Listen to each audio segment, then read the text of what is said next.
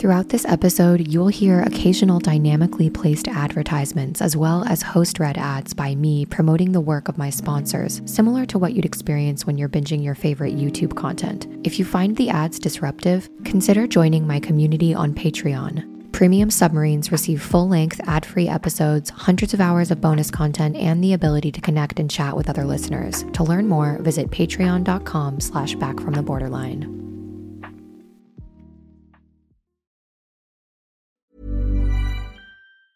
There's never been a faster or easier way to start your weight loss journey than with PlushCare. PlushCare accepts most insurance plans and gives you online access to board-certified physicians who can prescribe FDA-approved weight loss medications like Wegovy and Zepbound for those who qualify. Take charge of your health and speak with a board-certified physician about a weight loss plan that's right for you. Get started today at plushcare.com slash weight loss. That's plushcare.com slash weight loss. plushcare.com slash weight loss. I'm Sandra, and I'm just the professional your small business was looking for. But you didn't hire me because you didn't use LinkedIn jobs. LinkedIn has professionals you can't find anywhere else, including those who aren't actively looking for a new job but might be open to the perfect role, like me. In a given month, over 70% of LinkedIn users don't visit other leading job sites. So if you're not looking on LinkedIn, you'll miss out on great candidates like Sandra. Start hiring professionals like a professional. Post your free job on linkedin.com/people slash people today. One size fits all seems like a good idea for clothes until you try them on. Same goes for healthcare. That's why United Healthcare offers flexible, budget friendly coverage for medical, vision, dental, and more. Learn more at uh1.com.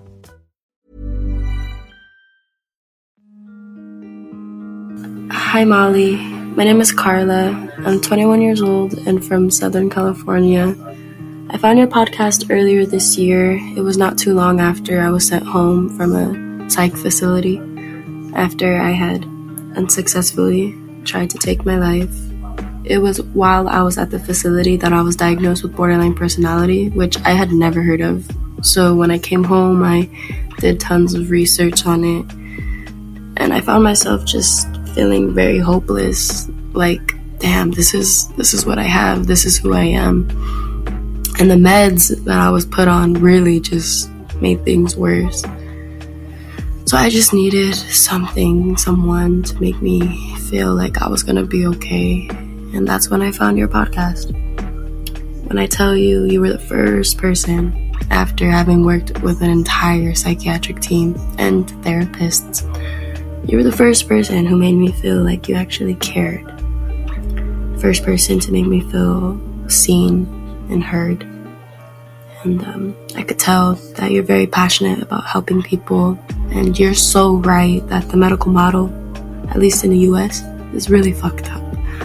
So I'm just so thankful for you, for people like you. So thankful that you have this podcast. And uh, I just wanted to tell you thank you and uh, I love you. okay, bye. Hello, everyone, and welcome back from the Borderline. I'm your host, Molly, and I don't want to talk to your personality, I want to talk to your soul. The idea of alchemy is to reduce something with fire, burning it down so that something new can rise from the ashes. You can do this with your personality too. You can perform emotional alchemy. You've always had the power, you just didn't know that, and now you do. On this podcast, you'll learn to view your symptoms as saviors, as alerts from your body, mind, and spirit that want to let you know when you're out of alignment with the deepest yearnings of your soul. From chaos comes clarity. Through working with and integrating the concepts we'll explore together, you'll emerge transformed, standing in the ashes of the person you used to be.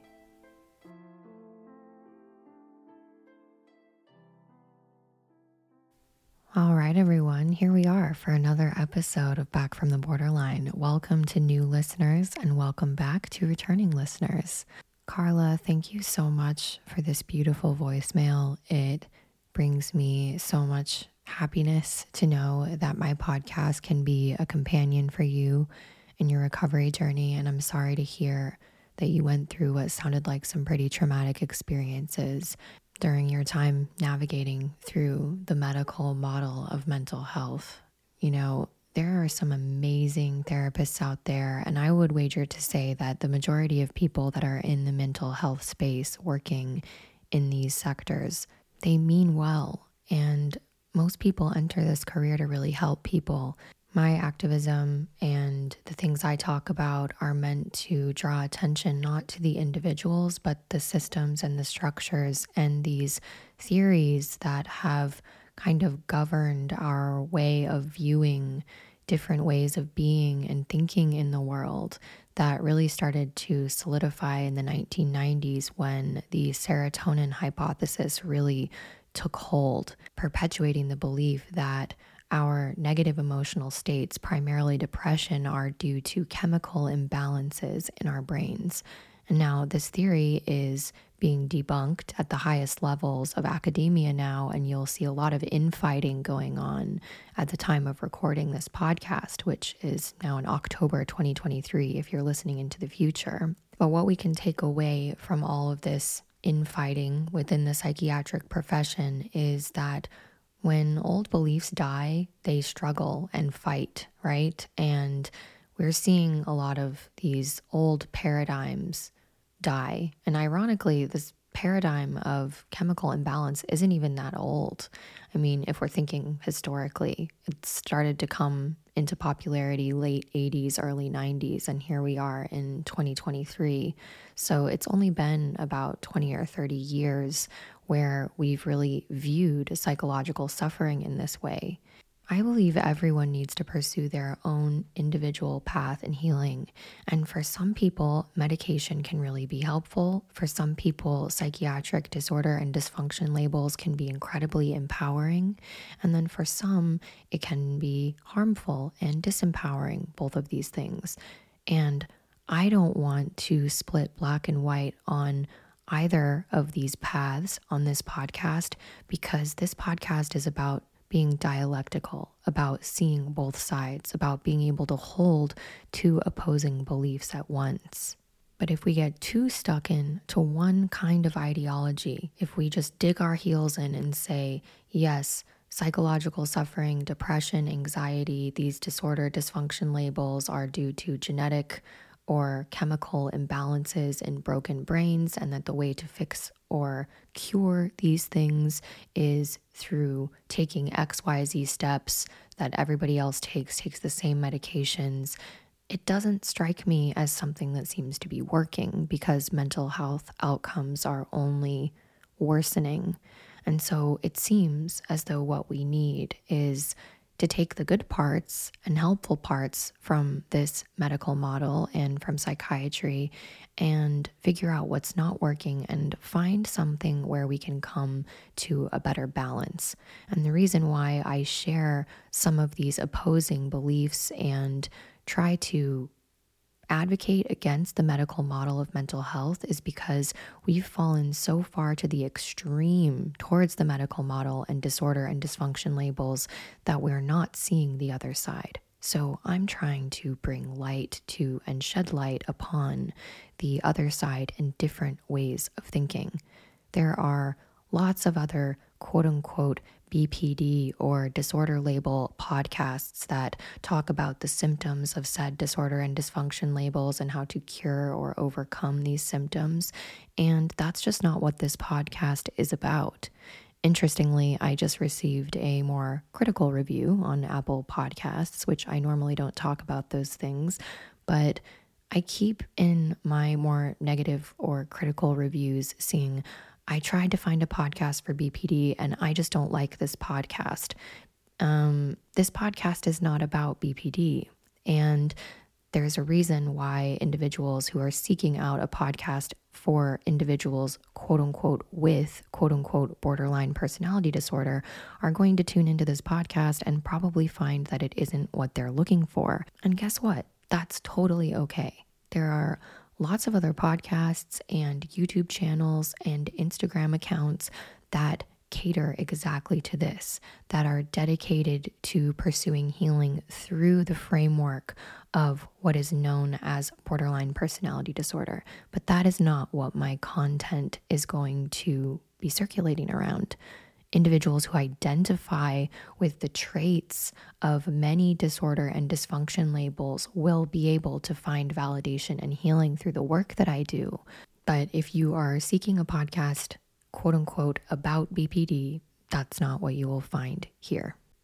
Navigating through critical feedback of my work has been a really good personal exercise for me in my own recovery journey as someone who struggles deeply with seeking validation outside of myself and also really, really feeling neurosomatically triggered when I see critical feedback.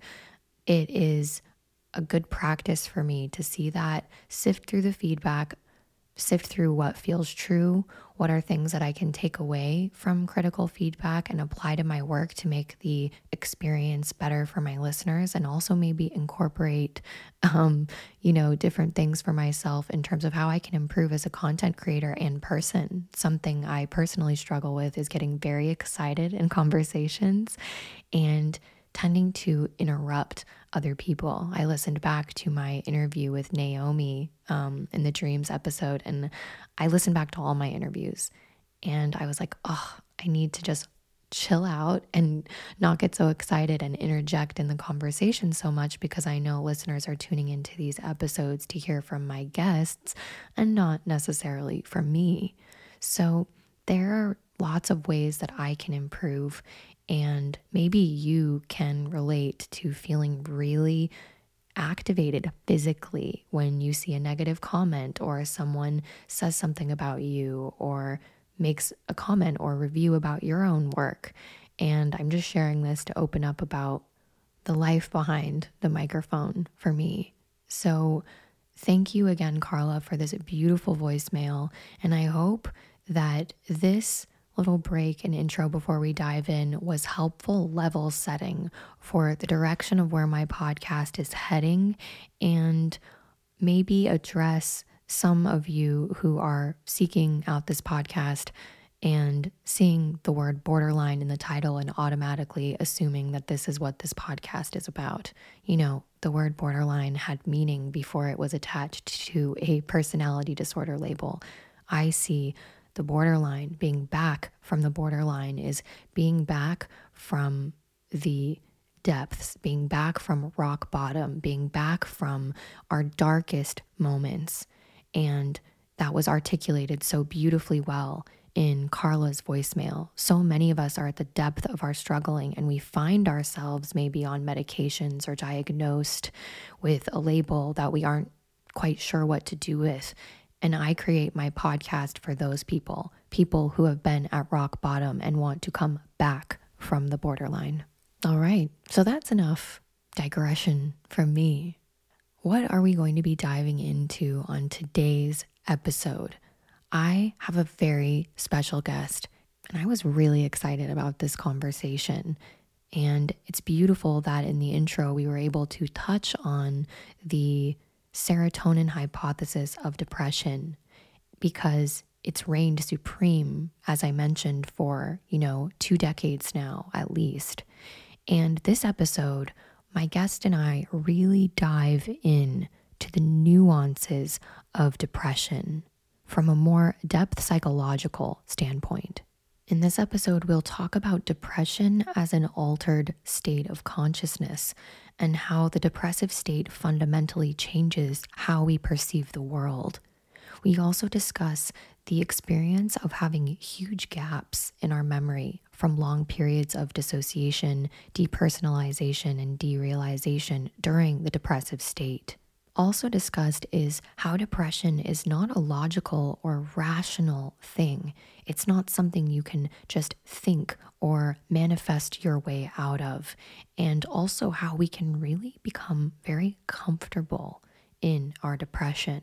And later on in the conversation, we also discuss how Carl Jung's MBTI personality types are often misunderstood. I'd wager to say that almost everyone on earth has at some point taken the Myers Briggs personality type test online to find out if you're an introvert or an extrovert or what your different subtypes are.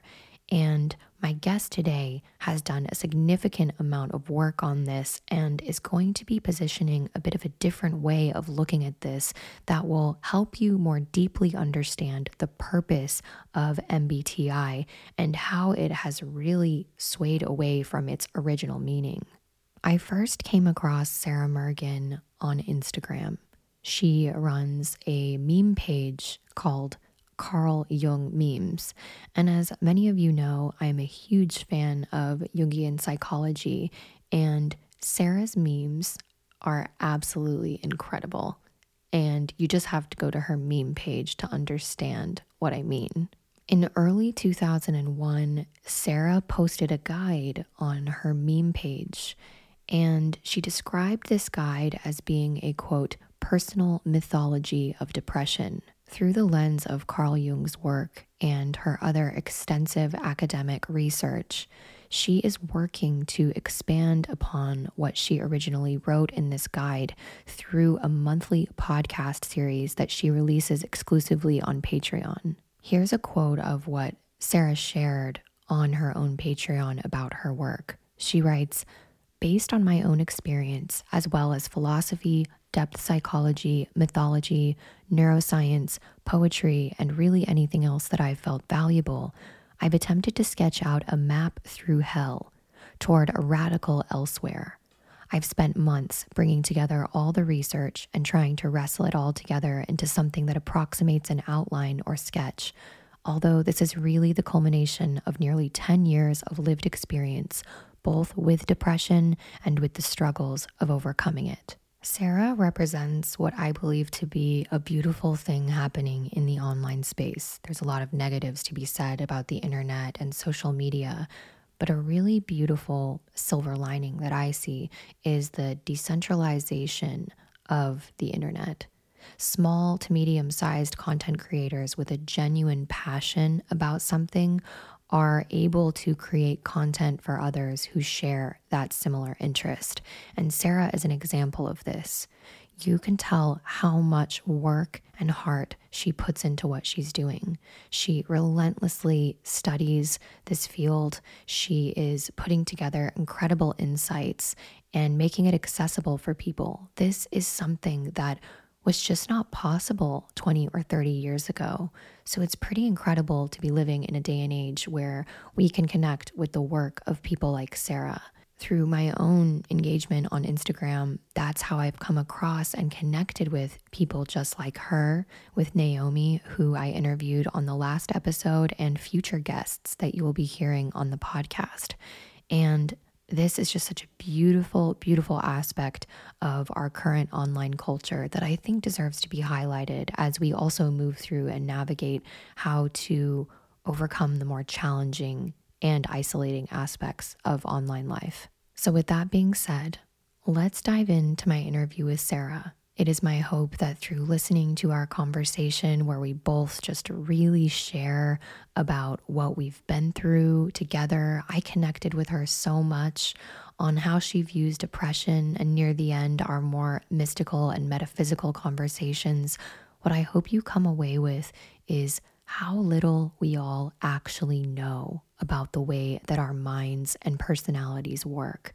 And it is through this acceptance of unknowing is where true healing, transformation, and alchemical transmutation of our suffering really lies. So, without further ado, here's my conversation with Sarah Mergen. Even when we're on a budget, we still deserve nice things. Quince is a place to scoop up stunning high end goods for 50 to 80% less than similar brands. They have buttery soft cashmere sweaters starting at $50 luxurious Italian leather bags, and so much more. Plus, Quince only works with factories that use safe, ethical, and responsible manufacturing. Get the high-end goods you'll love without the high price tag with Quince. Go to quince.com/style for free shipping and 365-day returns. Everyone knows therapy is great for solving problems, but getting therapy has its own problems too, like finding the right therapist, fitting into their schedule, and of course, the cost. Well, BetterHelp can solve those problems. It's totally online and built around your schedule. It's surprisingly affordable too. Connect with a credentialed therapist by phone, video, or online chat, all from the comfort of your home. Visit betterhelp.com to learn more and save 10% on your first month. That's BetterHelp H E L P.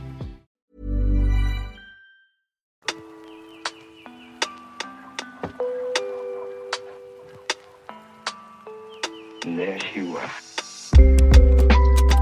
Hi, my name is Sarah Mergen, but I think I'm better known as Carl Jung Memes or uh, Nekyias, which is sort of my Patreon name and the sort of unofficial working title of my podcast, which is um, on Patreon. Um, yeah, I, I my main focus is depression, but also just things Jungian in general. And I've just have gotten so many messages that this is a conversation that needed to happen. So very excited. Have you had people reach out and say, Are you going to go on back from the borderline? Yeah, actually, um, I've had a lot of people either when I'm kind of asking about like, do you know anybody who's doing work similar to me, or like who should I be talking with, or like whose page, honestly, should I be looking at if I'm yeah. trying to figure out how to get this message across? Everybody's referencing you. A lot of people said we should talk. So love that. Well, everyone that did that, your dream has come true. Here we are. Sarah, her work is really profound. And I think, Sarah, what you've done is just you are like you're in the meme culture. And ah. I'd love I'd love to know one thing that I think would be way cooler than asking you who is Carl Jung and the basics is what's originally sparked your interest in his work and then how did that become a meme account? A couple of things. A lot of people are like, "Oh, what's the origin story of Carl Jung memes?" And I'm like, honestly, I kind of just wanted to make a meme account. I just wanted wanted to explore like the medium of memes at some point.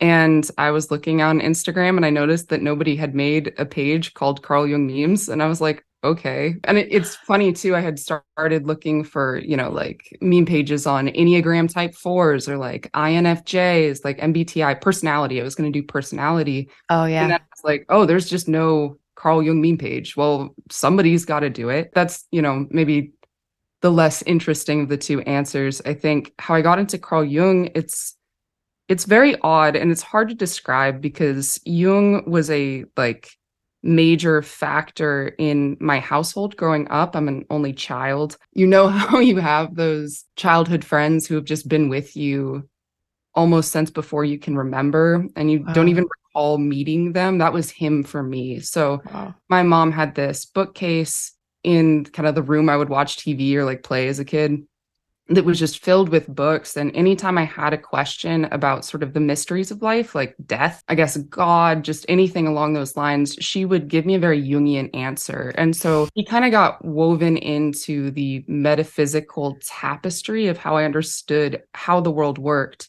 It wasn't until a lot later that I actually started reading him most of what I started to read, I was like, oh, well, this already makes sense. I already know this, but I don't know how I know this. And I think a lot of people do have that experience with him, even without that kind of background. It it created this very interesting relationship between me and his work in the sense that it felt like I was looking back. I guess a better way to put it is that it's a little bit like if you grew up Christian, but you never read the Bible, and then you went and read the Bible when you were like 18 just very strange kind of feeling of familiarity. So that's really how that um, began.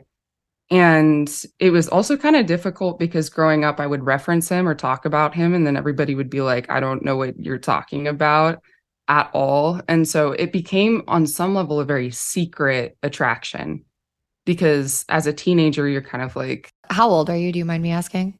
I'm 26. Yeah. So, like, I guess are you a millennial then? Is that are you still a millennial or you are on the cusp? I am technically I think they decided the cutoff is uh 97. So okay. I'm born in April of 97. So like I'm the You're literally the the pinnacle yeah. of cusp. Okay. Uh, this was my experience too of when you are that age, like growing up, it wasn't cool to be thinking about metaphysical things, right? Like no. you kind of you need to conform. And when I was hearing you talk about that, like what a blessing that you uh, had a mom that would frame these things because I've talked about on the podcast and listeners will be like, Molly, please God, don't tell this story again. So I'll, sh- I'll share like the truncated version. But yeah, long story short, I grew up in the Midwest and my parents, I think they had a lot of religious trauma themselves. So we were just kind totally. of like, there was no really religion in my house. And so when I asked the big questions, um, it was why are you thinking about that? I was freaked out by what happened before I was born. I'm Oh. imagining myself floating in this like liminal space really freaked me out. I had like a phobia of deep space, deep ocean and stuff when I was mm. young. That also terrified my parents, like this little child, like, you know, asking these huge questions that probably also scared the shit out of them as well. I don't blame them for that. But then I remember just being like, I learned at a very early age whoa, these big existential questions scare people. And there's something wrong with me that I'm thinking about this stuff. So I'm just going to like shove it down and then lay awake at night and like be terrified of death, you know, that kind of thing. Whereas my partner, he was raised in such, I'm talking about his grandma had like books on Gurdjieff and Jung, and they had like uh, monks staying in their house, um, Tibetan monks. And so Wow. he was like, he knew about, he's like you, right? Like his grandma was telling him about samsara when he was like five years old and having these, these long conversations with him. And so that really gives you such a strong spiritual grounding. Also, what a beautiful person to have as like a, a spiritual inner guide as young when when you were young, right? Rather than maybe some fundamentalist Christian beliefs that also might ha- set you up for a lot of like cognitive dissonance, you know? So I think that's really fascinating. You talk a lot about depression, and one of my premium submarines is what I call my Patreon subs- uh, Patreon subscribers. He subscribes to your Patreon too. His name's David. He's German. Um, he's just fabulous. Uh, hello, David, and thank you. Hi, David. Hello.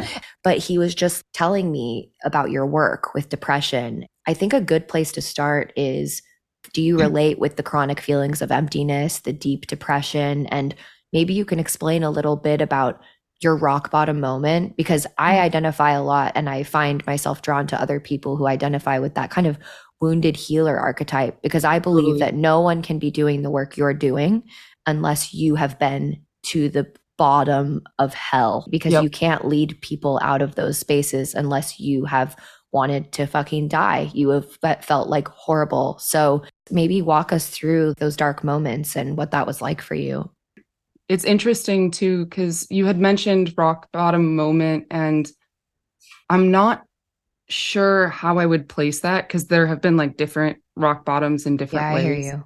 um i will also say that much like jung was a friend growing up i guess depression was that for me as well. Uh i mean maybe friend isn't probably the best word but i do recall being like 14 or 13 and my mom kind of looking at me and being like sarah i think you might be depressed.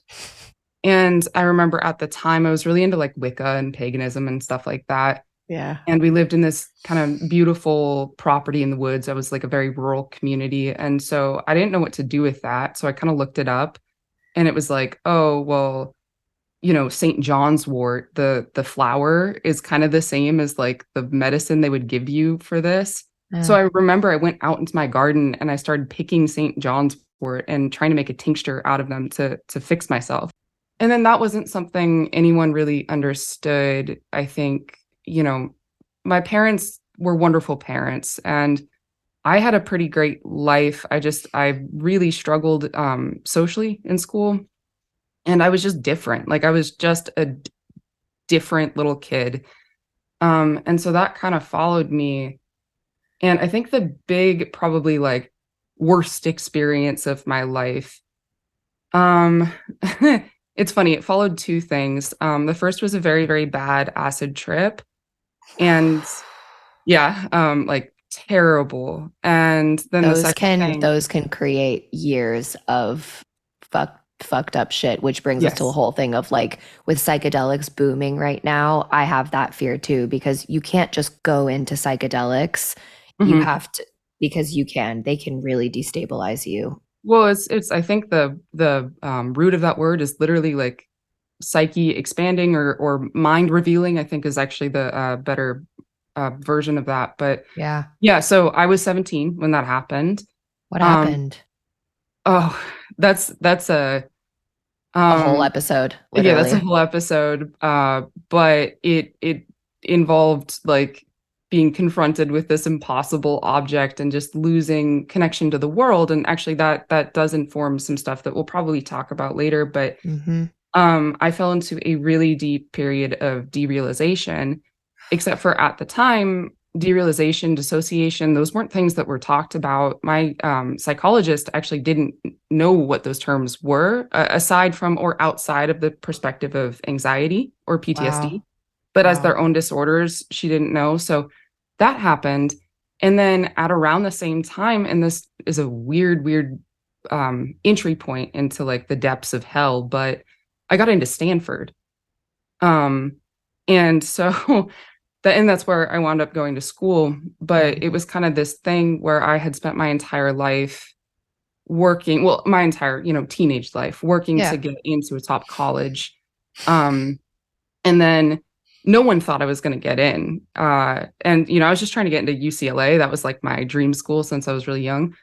Um, but I got into Stanford and I was like super derealized. And then all of a sudden, this uh, structure of meaning just kind of broke down because I was like, okay, well, I've basically like spent every waking moment trying to achieve this thing and now it's happened. And then everything just kind of crumbled. And you know on top of that as a teenager i was i was you know sleeping maybe 4 hours a night so i could get like my schoolwork done. Like it was just terrible but um you know that period of time kind of immediately after both of those events I was very disconnected from the world. I actually um, stayed in derealization or stayed derealized. I don't even know how to put that properly, but um, for about a year and a half after that trip. And then on top of that, I just I I, I kind of still don't know what happened with the Stanford thing, but it just I realized that it didn't mean anything to my soul, I guess, if we want to put it into Jungian terminology. It just meant almost nothing to me and that realizing it meant nothing to me. And so that was like a period of a lot of um i mean frankly like self-harm. The thing that's odd is that actually the um deepest moments of my depression i don't remember well. I only have like journals of that. And i think that actually says a lot about the depressive state is that from my view it's an almost altered state of consciousness. Um and i don't mean that necessarily spiritually. I mean i mean it could be spiritual but like i mean literally like the way that you're perceiving the world is very very different from kind of how it might ordinarily be.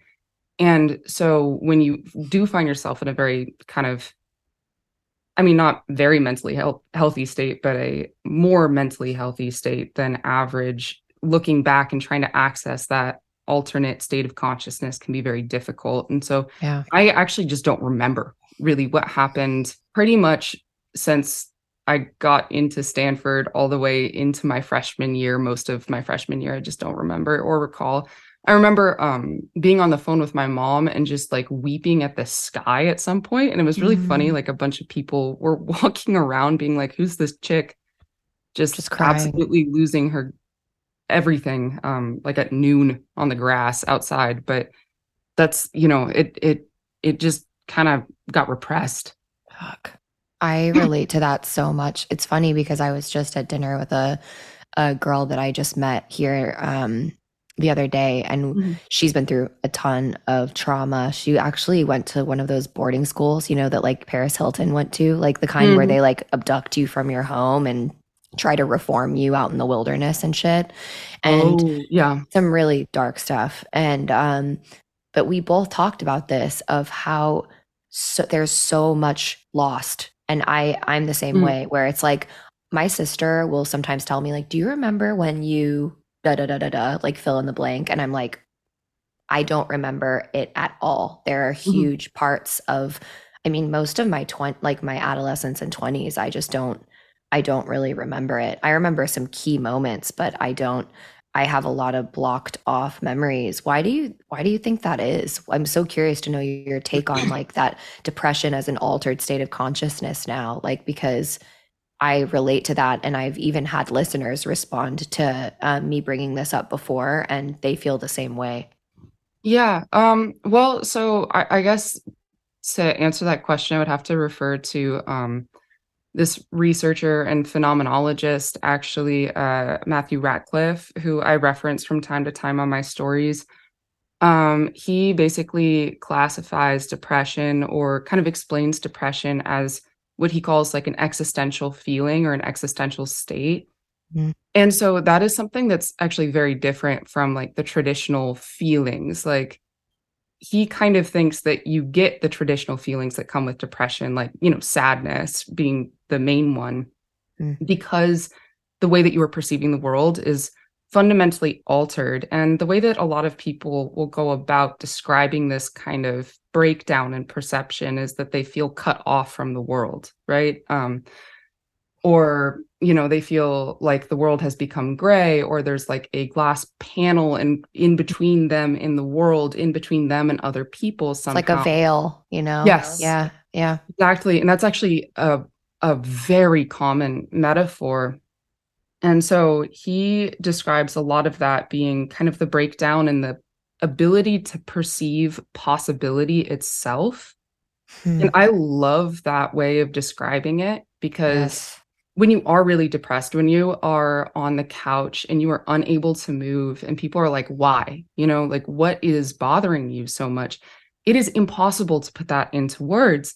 It's it's not logical, it's not rational. Um, it it's not something that you can think your way out of. No. It's a perceptive issue. And so if you construe depression as being the inability to perceive the possible, among other things, there's some other things that he points out um, then it starts to be like, well, you know, to what extent can you remember uh acid trip? Actually, acid trips are pretty easy to remember in some ways, but you know, or the last time that you got high, it's an altered state of consciousness. Yeah. And I, you know, I, I don't know that I could describe the mechanisms at play there, but I do think that that makes it inaccessible because to remember what it feels like to lack possibility, to lack even the perception of possibility Hmm. is hard because you're like, well, but Yeah. there is possibility. You know, if you're doing better and you're reflecting on Yeah. it. Yeah. Once you're in a different place, Mhm. it's so easy to look back at the most depressed version of yourself and think, how could I have not seen that it could get better? You know what I mean? But it's just, have you ever seen Big Mouth, the cartoon by Nick Kroll? I've I've seen a couple episodes. Yeah. So there's an, it reminded me so much. I'll have to find the clip and send it to you on Instagram that I'm referencing. But Jessi is a character in Big Mouth. She's Mhm. one of the girls in the series. And when you described the, your depression as like one of your earliest friends, it immediately reminded me of this episode because I think that this um, that Big Mouth does one of the best interpretations of depression, especially like kind of teenage depression. They depict depression as Jessi starts to get depressed, and so the way that they choose to depict this in the series is this big purple cat, and it's it becomes her friend, and it's very seductive. This feels so nice. You want to drink some more soupy ice cream? Mm, okay. Mm, yeah, that's right. How about another blanket? I should get up. It's kind of weird to be in bed in the middle of the day. No, it's not. and they do such an incredible job of it and when you said that it was your friend i just i i couldn't help but think of that episode because when i watched that i was like ah that's an interesting interpretation because you get comfortable with being that way right like you can Totally. you get comfortable and the more you um i just uh, i'm reading a book right now called daughters of saturn and it's by a, a jungian analyst called named Patricia Reis you would love the book by the way she Okay. she interviews um or she she analyzes like some prolific uh, female writers and how they kind of embody these uh, women who are like have like negative animus kind of stuff going on and how they have to move out of the belly of the father drawing on like the saturn myth and all these things. And she talks about emily dickinson mm-hmm. and emily dickinson was basically agoraphobic. I didn't know that. But she like Yeah. rarely left her home and she almost it's like the more she restricted herself the more depressed she became. It's like the more comfortable she became with that state you know and the more sense it made. I don't know. Those are just the things that came up for me when you were talking about that because and it just doesn't make sense to anyone else and then when people try to like will you out of that state it's almost like it you want to stick in it even more there's nothing that that anyone can do to get you out of it it's just yes. oh So um I I have like a couple of thoughts on Yeah, that. please First of share. all, um one thing and we can kind of more go in this direction in a second, but I know that Jung's approach to most things is the idea that everything is driving towards something, which he contrasts with Freud. You know, Freud wanted to go back and look at the root causes mm. and be like, this is happening because of this. And Jung's approach, pretty much to his entire psychology, was like, this is happening because it wants this to happen. And so, from that view, depression, you know, I think from the strict Jungian perspective on it would be that depression is trying to get you to go in and and deal with something. Um, but the other thing that I would say, and this is a uh, not a point that disagrees with that, but maybe kind of is tangent tangential, I guess. Yeah. Um, is that one of the things that I talk about a lot when it comes to depression is um, horizons and the world and the size of the world, how big the world appears to you. And so when you mm. get into a really depressed state, there's a lot of kind of evidence for this this feeling of the world shrinking in, the horizon shrinking in. And if you imagine the horizons to be what is possible, then you start to get this kind of vignette where it's like, oh, well, I don't want to go do this because that isn't going to result in anything that is worthwhile mm-hmm. or I mm-hmm. don't want to try and do this because I know that's not going to work. And so the experience of being depressed, especially if you're talking to other people, trying to explain it to other people, is that you're locked in a very small room and there's nothing in this room to interest you, to m- make meaning out of. um, it's kind of a miserable existence. And then all your friends, all your family are just like, hey, if you don't want to be in the room, just go through the door. To the depressed person, there is no door. They're yes. like, there's a door there. And you're just sitting there like, I, I do not see a door there. yes. And I don't know how to convey to you that there is no door. Um, that that is like the key metaphor I often use if I'm trying mm. to help other people deal with loved ones who are depressed is like mm. they can't mm. see what you're seeing. They just can't. It's that that that's what depression is in some way. So how can you help someone with that? I just still don't know. I feel like we try so hard. And for me, every time I've wanted to help someone that was depressed, it's because if I'm being honest with myself, I'm uncomfortable with their depression. You know, totally. it's making me uncomfortable. I want them to get better so that I don't have to feel those feelings. It draws me back to like my parents when I ask them those questions, right? Don't think about that because they don't want to think about it. It's the same reason why I think a lot of therapists shouldn't really be therapists because they're like calling, you know, they're calling, yeah. they're uh, putting people in psychiatric units when they want to talk about suicide because I think deep down it kind of touches on something that they're really scared of and they're not capable of helping with it. Mm-hmm. Do you think that someone just has to go through that dark night of the soul and emerge? Like, how can someone, from your perspective now, having been there, mm-hmm. what do you wish that someone could do for you if you were in that state again? What's the, what's the most supportive thing anyone could do for you? Oh man, I mean, it really um depends. I think one of the very big things that I noticed when I was most depressed is that everybody had kind of I would always put it in terms of everybody having a limit. Mm. Like everybody around me, I knew that I could probably ask them for three major um, forgivings of my behavior and that at a certain point everybody would leave and so i would actually try like kind of to strategically disperse my bad behavior and it wasn't even that bad it was just kind of yeah. like i messed up here i messed up there and so then i would be like okay well i can mess up with this person probably one or two more times but i can't mess up with this person anymore they've had enough yeah um which is you know kind of an awful way to think about it but another key sort of phenomenological experience of depression is an inability to feel connected to others and so mm. that often results in a attempt to read them or to overread what is going on um and so from that perspective i guess uh, what i probably most would have wanted from people is to just kind of like a consistent there-ness mm. that doesn't really need to do anything. Yes. Just a check in that's like, hey, I'm still here. Hey, I'm still here. Hey, you're not bothering me, blah, blah, blah. And I mean, I think that that is like bare minimum what would have been helpful. But to your question about like what can somebody actually do, I think um, I know Jung would agree with this. And also in my kind of model that I talk about on Patreon, I reference this theory that's in a book called Hanging On and Letting Go. Um, and that is a more traditional, well researched um, uh, academic psychological perspective. Mm. But both Jung and these guys who wrote this book have kind of the perspective that they're in depression, you can either go up or you can go down, but you got to go one direction or the other. and so I believe Jung actually wrote a letter to somebody who was dealing with a lot of depression. And the summary of this letter that he said, the advice that he gave to her was like, if I were you, which I'm not, but if I were, I would go eat the best food. I would plant in the garden. I would go help somebody. I would get engaged with life. I would engage my senses. Or I would sit with the darkness and I would go in and I would just like mm. let it wash over me until a transformation occurred. And I would sit with the images that come up, which it's a very Jungian piece of advice to yeah. um, give.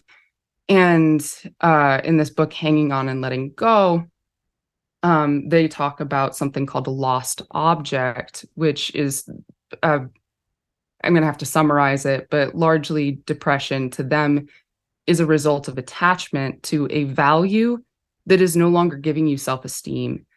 And so then the mm-hmm. answer becomes to either find something else to give you self esteem or to change your value hierarchy, like change the ways that you value things. So that is either it going out into the world almost recklessly, almost thoughtlessly, and engaging with it or going in. And so, from a friend, I would probably most want somebody who's just actually, for me personally, I would love somebody who doesn't even acknowledge the depression like too much. And it's just like, hey, just come to this concert. Hey, yeah. come yep. here, go there, whatever. And just keeps inviting me, no matter how many times I say no, just a constant yeah. source of there is an external world. Let me bring yes. you into it, even if it doesn't make any sense. It's so interesting how kind of ties back to how when you said that you read Jung, things just kind of intuitively make sense. Mm-hmm. And I often find myself like thinking of things and then I'll read something in like Jung and be like, oh, I kind of thought of that in a way, which really makes me believe in the the idea of the collective unconscious or something because I do believe that there are certain things that once you've been in like the belly of the beast as it were like the the, the lows of the lows you start like and then you really want to get out of there you start realizing things and for me with depression it's interesting this i'd love to read that book and like read more what they say about the lost yeah. object concept because i talk a lot about on the every every podcast I do, the intro is like, you know, I try to get people to see their symptoms as saviors, you know, and even like mm-hmm. it kind of was inspired by um, I interviewed Dr. Lisa Miller, who I think you'd really enjoy too. But she it also makes me laugh because your your metaphor of the door theory, it kind of like shits on her thing a little bit because oh. in, in a you know, in a good way, because I think it's a very valid thing. I think you guys you guys would have a very interesting conversation because her whole thing is depression is a knock at the door. Like it mm. is hmm. literally telling you like the life you're living is not aligned with you with your your integrity your values it might be you are trying to shove yourself into a box that maybe society wants you to be in it's like with you mm-hmm. right we we got this message that if you get into a really good college and then you just do this that and the other right then it will be all good. But the thing is is that we often find ourselves okay we hit this milestone. For me it's like i wanted to shove myself into the hot girl box. I had breast implants. I got i looked so i was like the best like physically i could be and I was the most depressed. And and like because mm-hmm. I was like you I grew up I was an I was such a nerdy girl. And like also like I was very emotionally sensitive. And I was always the person that like people I just didn't get invited to things. You know what I mean? Yeah. because like sure. I, I would find out that there were like parties and stuff and like I just was not invited right and mm-hmm. like and I could not understand why like because it's not like I was mean to anyone it wasn't like anything like I just I always was on the outside and totally. I and boys never really liked me because I was really nerdy. I got a lot of cold sores, you know what I mean? Like I was just like I was in turmoil in school. I hated mm. it and I just wanted to read my books and like not talk to anyone and it just made it even worse. So then I tried to shove myself and be hot because then mm-hmm. I look like I could get attention from the outside world. And when I grew up, I'm 33, so I'm like older than you. And I was like in the Nicole Richie, Paris Hilton time where it's like, yeah. you needed to be hot, right? Hot, being hot girl was the thing. And Yeah. so when I did that, I achieved it. I moved to LA. I was hot girl. I was going to all of these, I was like going to exclusive parties. I had like a lot of uh, friends that were in the industry and I I felt more depressed than I had ever fucking been in my entire life. And I'm like, Mhm. and it was it reminds me just a different same same but different your thing with stanford right? It's like we achieved our pinnacle thing. Yeah. and then we're like now what? Right? And i really think that that's people experience that same thing. But then when lisa miller says it's a knock at the door why i think you guys would have such a fascinating conversation is it's like but when you're depressed you don't even know the door is there. You can't hear the knock at the door. But sitting with that darkness is really really important. And if anyone's depressed right now right like that's what helped me. And now when i do get depressed i think that's what i ask myself. I ask myself questions like maybe how am i not living in alignment with my values? Because i think a lot of people also don't know their values. I didn't. Like what do i mm-hmm. value? Like real values. Like i value honesty. I value integrity. I value creativity right? And like when i actually wrote down all the things that i valued and this was even as recently when i like just thank god got to quit. I was working in tech for 10 years and i just like oh wow. I was really good at my job, but like it was not doing anything for me except giving me a big paycheck. And, but I had lived for so long without money that I was like, okay, I got the big manager tech job. Like, how could I walk away from this? But when I wrote down all my values, I was like, no wonder I'm fucking depressed because I'm so out of alignment with what I actually care about.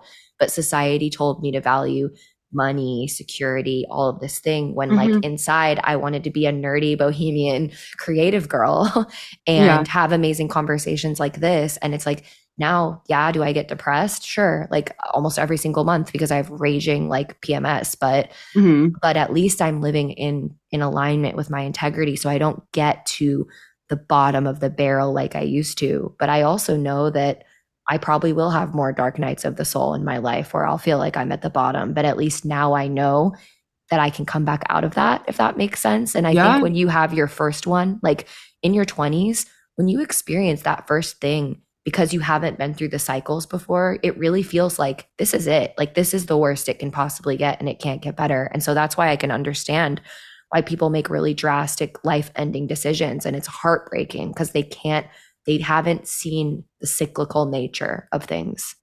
Oh, absolutely. Well, and that's the other thing is that I think I mentioned earlier that depression, I mean, across a number of the different theories that I utilize for kind of my mashup of theories, a lot of people talk about that as being a failure of adaptation. Hmm. Um, that's literally actually what Jung says about it.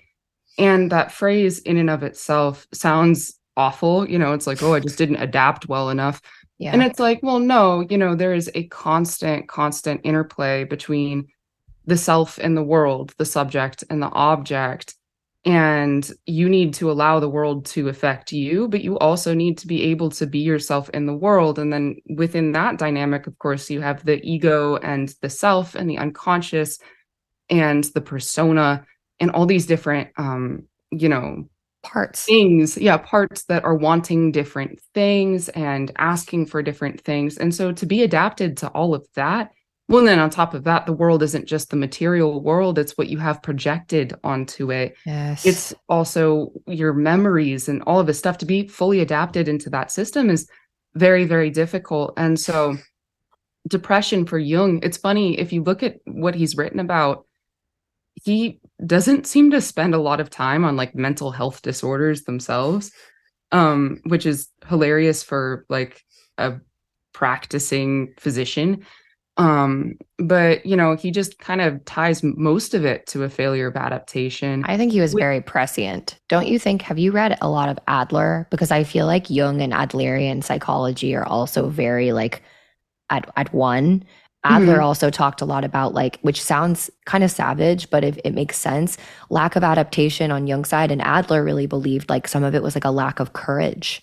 And Mm. I feel like those two, and the way he describes it, it can sound very like pull yourself up by your bootstraps, but it's actually not that at all. It's very much like, and when I think about when I was at my most depressed, I did lack courage and I did lack a- adaptation. And so I love what you're saying because it, it rings so true. And I think sometimes we have a hard time being honest with ourselves about that.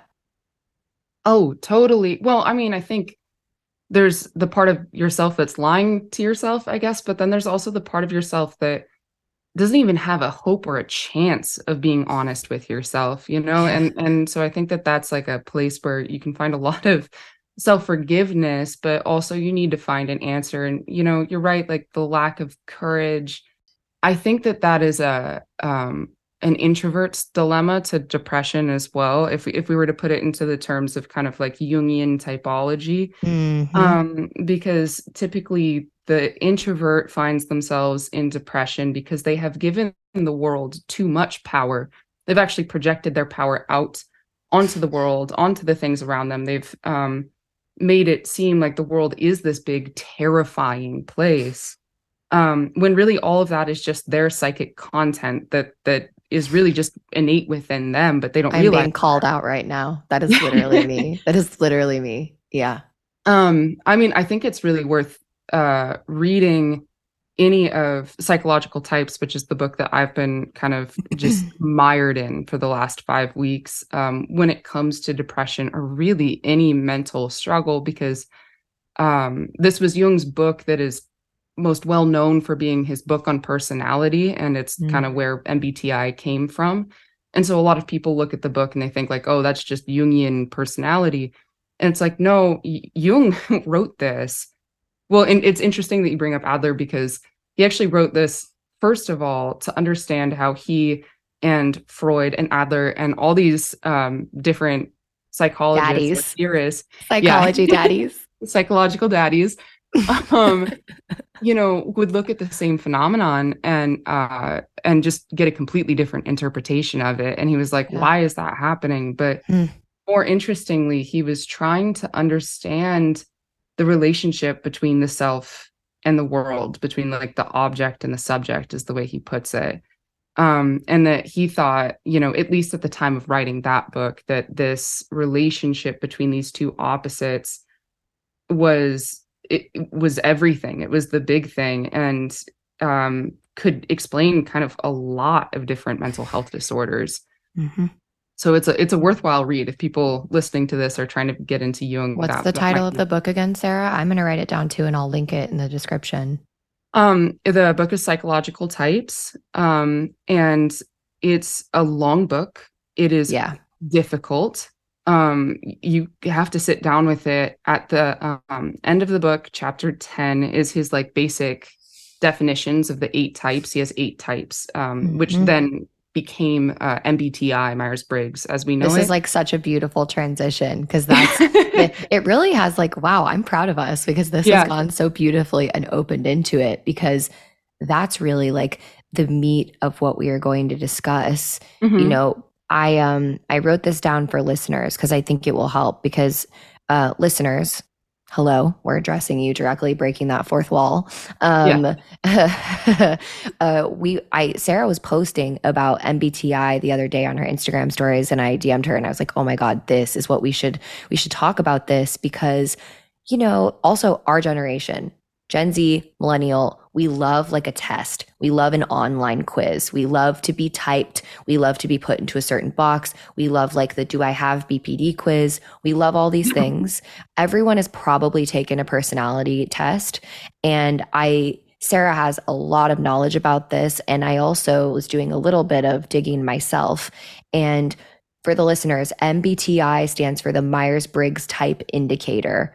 Mm-hmm. And it says from our friend Wikipedia, it's based on the influential theory of psychological types proposed by Carl Jung in 1929, and who speculated that people experience the world using four principal psychological functions sensation, intuition, feeling, and thinking. And that one of these four functions is dominant for a person most of the time. The four categories are introversion, extroversion, sensing, intuition, thinking, feeling, judging, perceiving.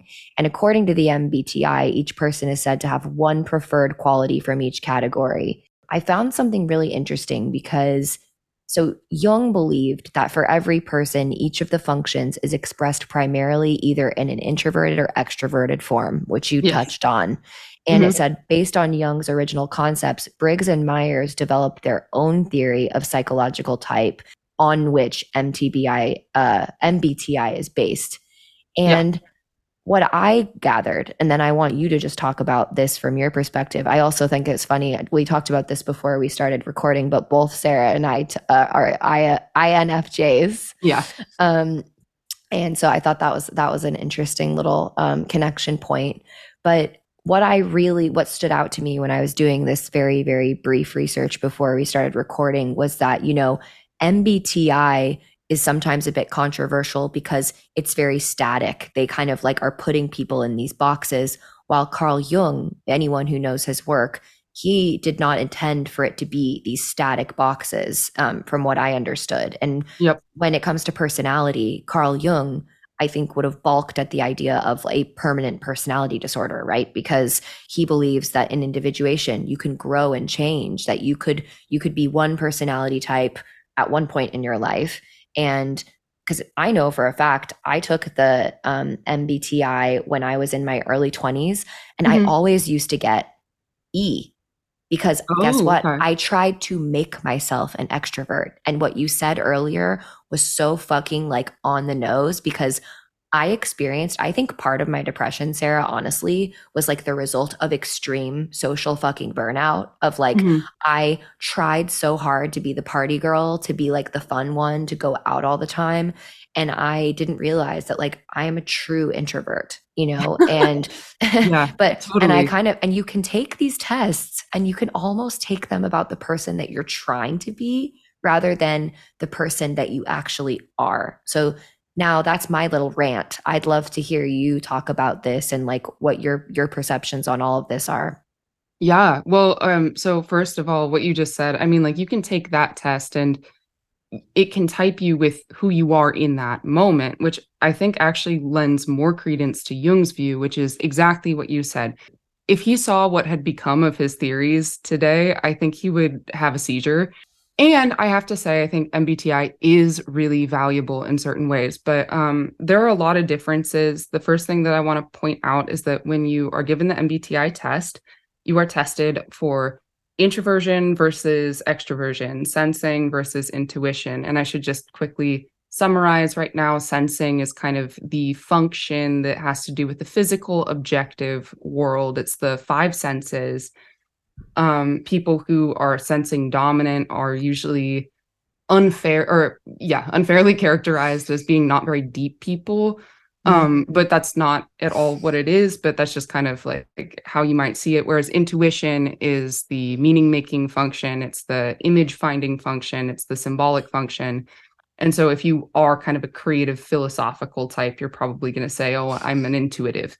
Feeling thinking that one's pretty obvious. Mm-hmm. And then the last thing that it tests you for is judging and perceiving. Um, that one always trips me up. I'd love yeah. to hear you talk about that because I'm not quite sure about that one. I've never really understood those two. So, what happened with the MBTI is that they took Jung's original theories and they just kind of like blended them all up and then like reformed them. So it's the same material but it's just put in a very very different way that changes the system altogether. Mm. um judging and perceiving are two words um, that jung would have said are the irrational types versus the rational types. And so irrational being perceiving rational being judging. Um, and he does use judging and perceiving a little bit too uh, but those aren't necessarily types that he would have typed for. They're kind of characteristics. So for Jung, um, what it was is that you have the four functions. We've got feeling, thinking, intuition, sensing. Mm-hmm. Those are just the things that your brain does. And people typically prefer to do one of those four things over the other three. On top of that, you have your attitude, which is introversion versus extroversion. And that is largely just do you find your sense of self in the world, in the world of objects? That is extroversion. Objects could also be other people, right? Yeah. People, um, places, um, things kind of thing, right? Yep. Uh-huh. Introversion is finding your sense of self inside yourself like it's it's um so it doesn't even have much to do with being shy or loving people it's it's where your um attention is regularly directed right that's fascinating so, yeah he thought that um, you know, you're either an introvert or an extrovert, or you're somewhere in between. He thought a lot of people couldn't be classified. So that's a big difference with MBTI. Mm-hmm. Um, and if you have one of these attitudes and then you have one of these functions you prefer, those get smashed together and then that becomes your type. So for Jung, it wasn't that you were an INFJ, it was just that you were an introverted intuitive who may use uh, their feeling or thinking function. Mm-hmm. Um, and where the judging and perceiving fits into this is that he thought thinking and feeling were just opposite ways of making a judgment about the world, whereas intuition and sensing are opposite ways of literally perceiving kind of what is around you before you make a judgment about it. And so it's kind of whether you're a judge or a perceiver, literally just means you prefer to take in all the raw data or do you prefer to like try and fit it into a rigid structure the way that they characterize the p and the j on mbti has nothing to do with jung's theories at all it's interesting but it has yeah. nothing to do with it that's um, so fascinating. It reminds yeah. me of also like it's funny because whenever I would think of judging, I'm like, you're judgy. You're a judgy judger. like, and it's so not that, right? Like, no. especially based based upon, but it just goes to show how it even reminds me of things like DBT, right? Where it's just we've jumbled up. There's so much Zen in in in DBT therapy. It's like mm-hmm. so much of what psychology is right now, especially like pop psychology or Instagram carousel psychology. I sometimes call it like BPD one two three on my podcast in uh-huh. a very disparaging manner, um, because it's so much of the meaning has been lost, so much of the nuance yes. has been lost, and that's why I love people like you and pages like yours and why I think it's so important because it just makes me really think about and I think about this all the time much more than I probably should but it's just we can't see the nuance anymore it's almost mm-hmm. like collectively we uh, why do you think that is like why do we want stuff in such basic like if something doesn't have nuance also like it doesn't even sing to me you know what i mean like if something yeah. is very basic and it's just we've gotten to a point where we want everything to be one two three step one step two here's what you do mm-hmm. and mm-hmm. you actually can't find an- true answers that way and true transformation you actually do have to i think even if you're an extrovert there still is has to be an inner life right you have to go that's why i say on the podcast all the time I'm just sharing my my personal experience and my hope is with this episode and just like anything is that something that we say, one thing that you say could just like provide that little spark in someone's mind and they have their own aha moment and they hear something inside of themselves that helps them take that next step, right? Because yeah.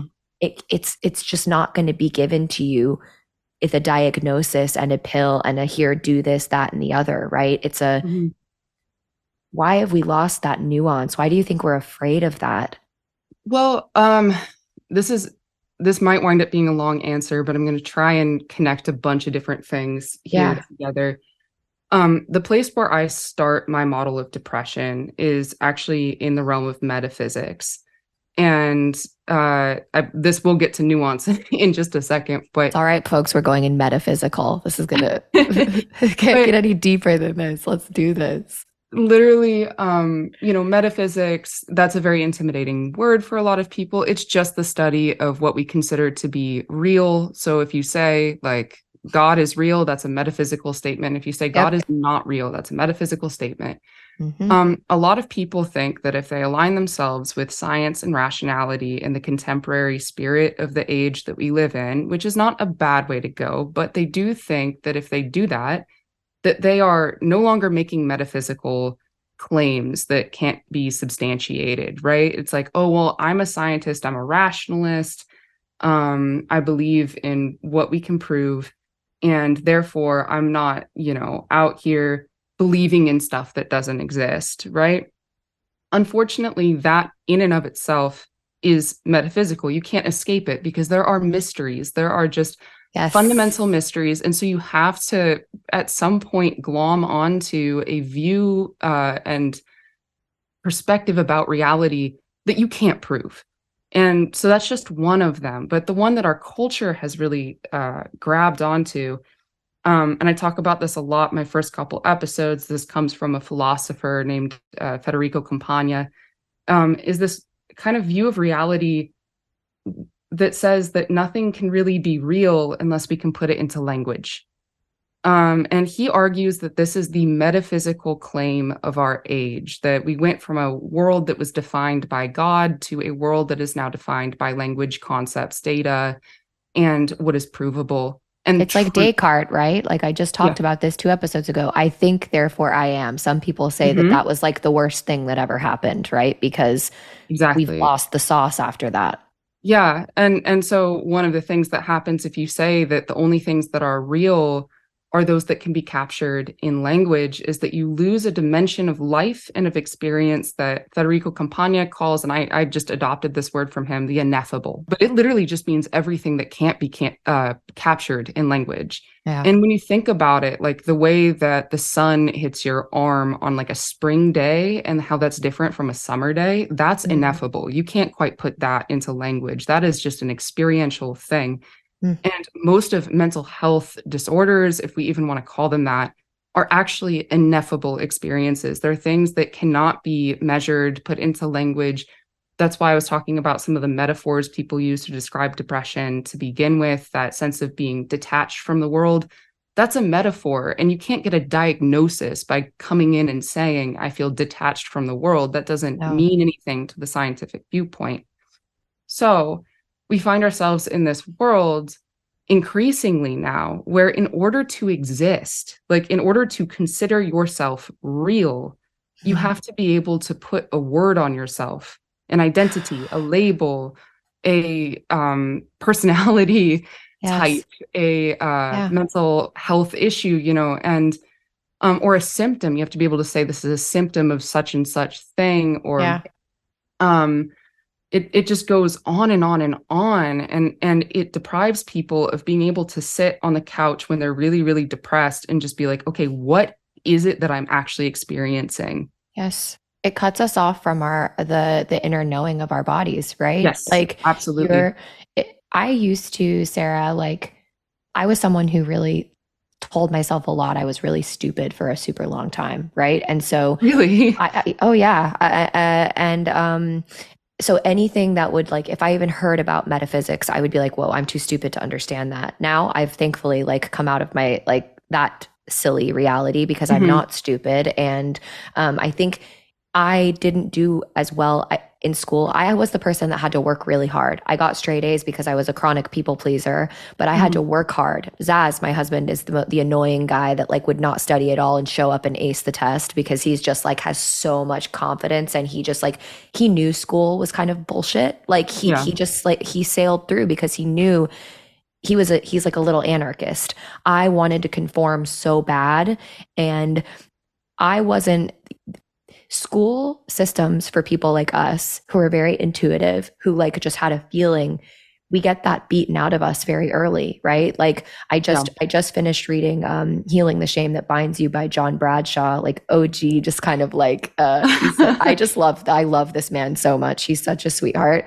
But um and such a 90s like figure in therapy but he is a very intuitive feeling person and he gave an example of like when he was in school how um he, this this intuitive function was beaten out of him because he said that a teacher proposed this very complex problem like a, a story problem my least favorite things in school because it would like send me into anxiety but yeah. he said that he just had a feeling he got the right answer and uh-huh. he didn't know how and the teacher said so, how did you come to that conclusion? And he said, Well, I just sense it. I just feel like that's the answer and I can't explain it. And the teacher, he said it was one of the most shaming experiences of him in school. He goes, She was like, You can't just sense something. You have to mm-hmm. have facts. You need to back it up. And he, but he was right. and so yeah. it's just like, we are forgetting that that part of us you know and since i have done this where it was such a challenge for me to start sitting down and kind of doing like you know, free writing, like dialogue, dialoguing with different parts of myself, doing active imagination with my dreams. And mm-hmm. when I started free writing about my dreams, I was like, okay, this all this metaphysical stuff is starting to make sense to me because I have my mm-hmm. own inner knowing that I have never even tapped into. And that is a lot of why I had like chronic hives all the time. I was getting lots of kidney infections. It's like, and then I was really depressed. My body wanted me to go within and like seek its wisdom. And yes. we don't understand these things. And it just reminds me too of like, I'm a pretty big geek with I, I don't even like calling it UFO stuff because I just think that's so stupid. You know, like of course we're not alone in this universe. Like, are you yeah. kidding me? And like and um I, I mean, you just have to go back in history. Like that's why I love um, mystics so much. People have been seeing other beings or having psychedelic experiences. There are things out there that we can't understand, and mm-hmm. I think that to be able to open, if my listeners can take anything from this, of just like opening your eyes to that and like seek your own wisdom and I'm curious to know, Sarah, like I kind of cut you off with your metaphysical exploration. So I want to like hand the ball back to you with that. And mm-hmm. also just talk about how do you tap into that, you know, within yourself? How do you do that? Is it through your exploration of Jung? And also, if you want to just, I want to keep you going on the track with the metaphysics thing, but it just, mm-hmm. I couldn't help but like hop in and add that other color. No, no, absolutely. I mean, there's there's so many different directions to go with this. I actually identify this like issue that we have with our metaphysical um I guess assumptions about the world. I think that that is one of the reasons why we have such a difficult time treating mental health disorders, treating um anything really that has to do with the psyche or dealing with the psyche because under that particular way of viewing reality, most of what happens in the psyche, especially the stuff that Jung was trying to get at, doesn't exist. It literally it gets dropped out of existence. It takes yeah. on a um different level like the same as a ghost or something. Yeah, we see it as crazy, like paranormal yeah. almost. Yeah, and, and and then it's just like a dream that you had and you're like, "Oh, well that dream somehow it was so funny. I was talking to my boyfriend. I love my boyfriend, but um, I was we were talking about dreams, and I realized that there was something in the way that he was talking about his dreams that he he was regarding them as less real than the physical table in front of us. Yep. And I was like, why? I mean, I get it. It's not real in the way that like a table can be collectively perceived and like a table in its existence i guess can be proven but it is a fact that you had that dream la- like last night you can't negate that. Yes. There's a reason that you had that dream. Yes. And part of you is literally giving you that image for a reason. Yeah. But it's crazy because, like, when you really feel into it, the way people talk about this stuff, it's like there's, they, they have, I don't know, this, this gets off into the weeds a little bit, but I think that there is a feeling of reality that we can bestow onto things. Hmm. Like, there's a sense of this is real, that is less real. This is real, that is not real at all. And it's a way of kind of deciphering our environment. And we apply that to ourselves. We apply that to the metaphors we use to try and communicate ourselves. And um, you know, to your your example about solving problems in school via maybe something other than facts or whatever mm-hmm. it's like there's not a lot of words that you can apply to intuition especially of all yes. of them intuition is the most silent of the four functions and jung even describes intuitives often have a really hard time i think he almost uses this exact phrase they have a hard time telling people or explaining how they came to the the um the conclusion yeah the conclusion that they they just got mm-hmm. to um not just because it's a almost entirely unconscious process that yes. motivates intuition but because intuition itself often is perceived as a symbol or as a a feeling that just goes beyond language ineffable um, right ineffable like, exactly yes like literally what you said like i have sometimes like these realizations ever since i've done like inner work mm-hmm. i'll just be lost in thought and I'll have a realization, but there's no way I could explain that to anyone. Like I couldn't even sit down and ha- make a podcast about it, right? But the thing is is that you know that feeling where certain things click into place and you're like you recognize something or you you hear yeah. kind of a phrase in your mind and and it all clicks into place but the thing is, is that if I explained sometimes some of my biggest aha moments that I've had that I think genuinely have like helped me the most, more than any medication, more than any therapy session, people would think I'm nuts. And it reminds me of like, I just talked on my last episode with Dr. Bruce Levine, and he was just saying how we view schizophrenia, right? Like, Mhm. if we didn't think that hearing voices was, I mean, there are tribes and like our ancestors, if someone heard voices, like that person might be t- literally treated with reverence. Yes, they might Yeah. be hard to deal with. They might be more difficult to interact with if you're a normie kind of person, but they would still treat this person with utmost reverence because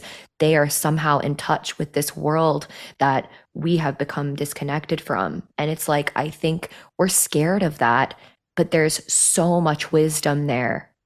Yeah, absolutely. Well, and even in the case of schizophrenia, just knowing that the human mind is capable of that amount of um, symbolic logic, right? Yes. Because in schizophrenia, it's it, it can be a very um, uh, patternistic logic that is completely detached. The way that Jung probably would put it um, is like completely detached from the object, and so Yeah. that would be a little bit like the logic of the unconscious becoming palpable Yes. um, and the world. And it's just like, okay, well, you might not be schizophrenic, but that same trail of twisting logic is still going on unconsciously. yes. Um, and maybe you can access that if you do acid or something like that and see Yeah. the terrifying depths of what is Yeah. in your head. Yeah. But um, you know, we we tend to just look away from that. And then the other thing that we do that is so odd is that we try to pretend like that doesn't affect us. Like if you are mentally well, so to speak, that somehow just that stuff doesn't um, exist for you. It doesn't cloud your logic. It's just something that other people experience, and the those people are just not as quote in touch with reality. This is like one of the big things is that we say people who are mentally ill aren't in touch with what is real, and it's like, well, who is defining what is real, and how are we defining That scares people though, Sarah. Like, you know what I mean? Like, if I legitimately, there are so many people in my life where if I have this conversation, they're like, oh, here we go. You know, you, you Yeah. know, you Yeah. know. And, and I'm like, no, why, why is that the reaction? It's like Mhm. part of you is shutting down at that. It's because you don't even want to think about it. And I think it's because it scares people because It does. it, it freaks them out. It's the same reason why a psychiatrist will like commit someone if they maybe start talking about suicide, if it's just like an exploration. I'm not saying all psychiatrists or therapists do this. There are amazing ones out there. And also I'm sure there's very good reason to to do that to save someone's life. I'm not trying to say that, but we're scared of these things. Like people are afraid of it and they don't want to touch it. And especially when you start saying things like, well, what is reality? Right? Like mm-hmm. Zaz is like balls deep in simulation theory right now. And like, Oh, interesting. yeah, right. He's like going all into this, and we can, we won't even touch that on this episode. But you know, I have also a theory, like simulation theory. I have another thing that I think you'll find fascinating, just as a woman and someone who's also into Jung. When Mhm. I hear people talking about simulation theory, or even when I hear like people with great, great prolific minds like Elon Musk, right? Some of these people that are thinking about these things very deeply. But sometimes when I see these primarily men talking Yes. about simulation theory, I go, huh, yes, you're very smart, but also you think you've definitely got this all figured out. And but one thing that I find missing is like their their intuitive emotional function is almost not switched on. You know what I mean? And so Yes. when I listen to Elon Musk speak, I go, ah, yes, you're very smart, but where's your feeling? You know, Mhm. It- it's not there, you know, and you can't, you're missing a whole part of what you could see, you know, if, if you were in touch with that. And it makes me want to just inject all of these men with like, like lots of like mystical feelings because they might even come to, you know, I would, they would come to some completely, maybe more well-rounded conclusion. But that's where I start like, whenever I hear simulation theory, because even Zaz talks about it, and he has a really good mm. friend who's like, oh my God, they're just, he's living in, in LA, and you'd probably find him a very fascinating character. He's all into the simulation theory stuff. But when I hear them talk about it, they actually get quite like depressed when they're talking about it because Totally. it's all very rational and it's all very cold. There's no feeling. There's no there's no mystical nature of it all. I'm so curious to know your your thoughts about that. Oh, I have a number of thoughts about that. Um, I mean, I so thoughts. let me be, be clear. I, I don't know much about like quantum physics or yeah, same. the material structure of the universe. Like, Mm-mm. I couldn't speak to that. Mm-mm. But one of the things that's very consistent across um, kind of Western civilization, at the very least, is this tendency to compare um, the world and reality to the closest thing that we have. And usually that's like a technological advancement that is sort of like defining that age, right? So um they used to say that the world and the universe was like a finely tuned watch that god himself had created it was this very mechanistic Hmm. um portrayal of like the way that the uh planets would orbit the earth in this perfect divine creation but they, they were Mhm. comparing it to a watch right? And so now we have this kind of like the simulation thing that's like well yeah our lives are overrun with simulation. So this is the very closest thing that we can come to and it might be the most accurate metaphor for the moment. It might be the closest thing that we currently have but i actually use the simulation metaphor to describe the um, world of the ineffable very frequently because when people are like i don't know what you're talking about. I don't know what dimension of life you're talking about Mm, i often do say well imagine you were living in a simulation. Mhm. and the only thing that changed between your life right now and the life that you're living in this simulation is that you knew that it wasn't created by, you know, God or whatever. You knew exactly where it came from. You knew that Mark Zuckerberg sat down and created this perfect simulation for you. What would be missing if you had that knowledge? What would you stop paying attention to within yourself?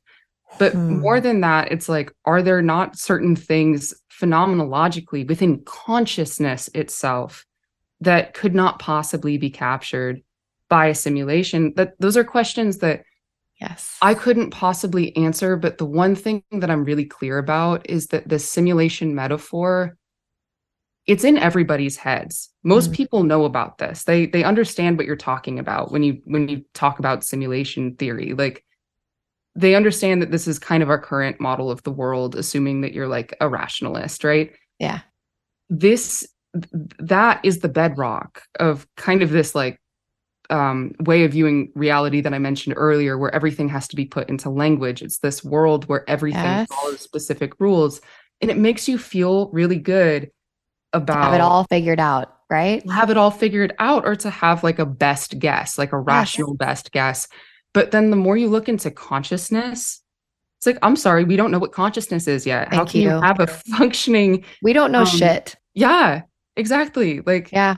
But the thing is, I'm like, no shade to men. I have a lot of amazing, fantastical men's that listen to this podcast. Um, but they, there is a, a, and I'm not saying this doesn't exist across the gender spectrum. I'm just saying, like, at least the men in my life that are like really into God. I have so many uh, guys in my life, like with Zaz's friends, that are into like into simulation theory, and they're like guys that are really into crypto right now and on like decentralization of finance. And there's really exciting stuff going on in that space, like that I find fascinating. But what I sense as the theme is that what I sense, right? Because that's yeah, the thing.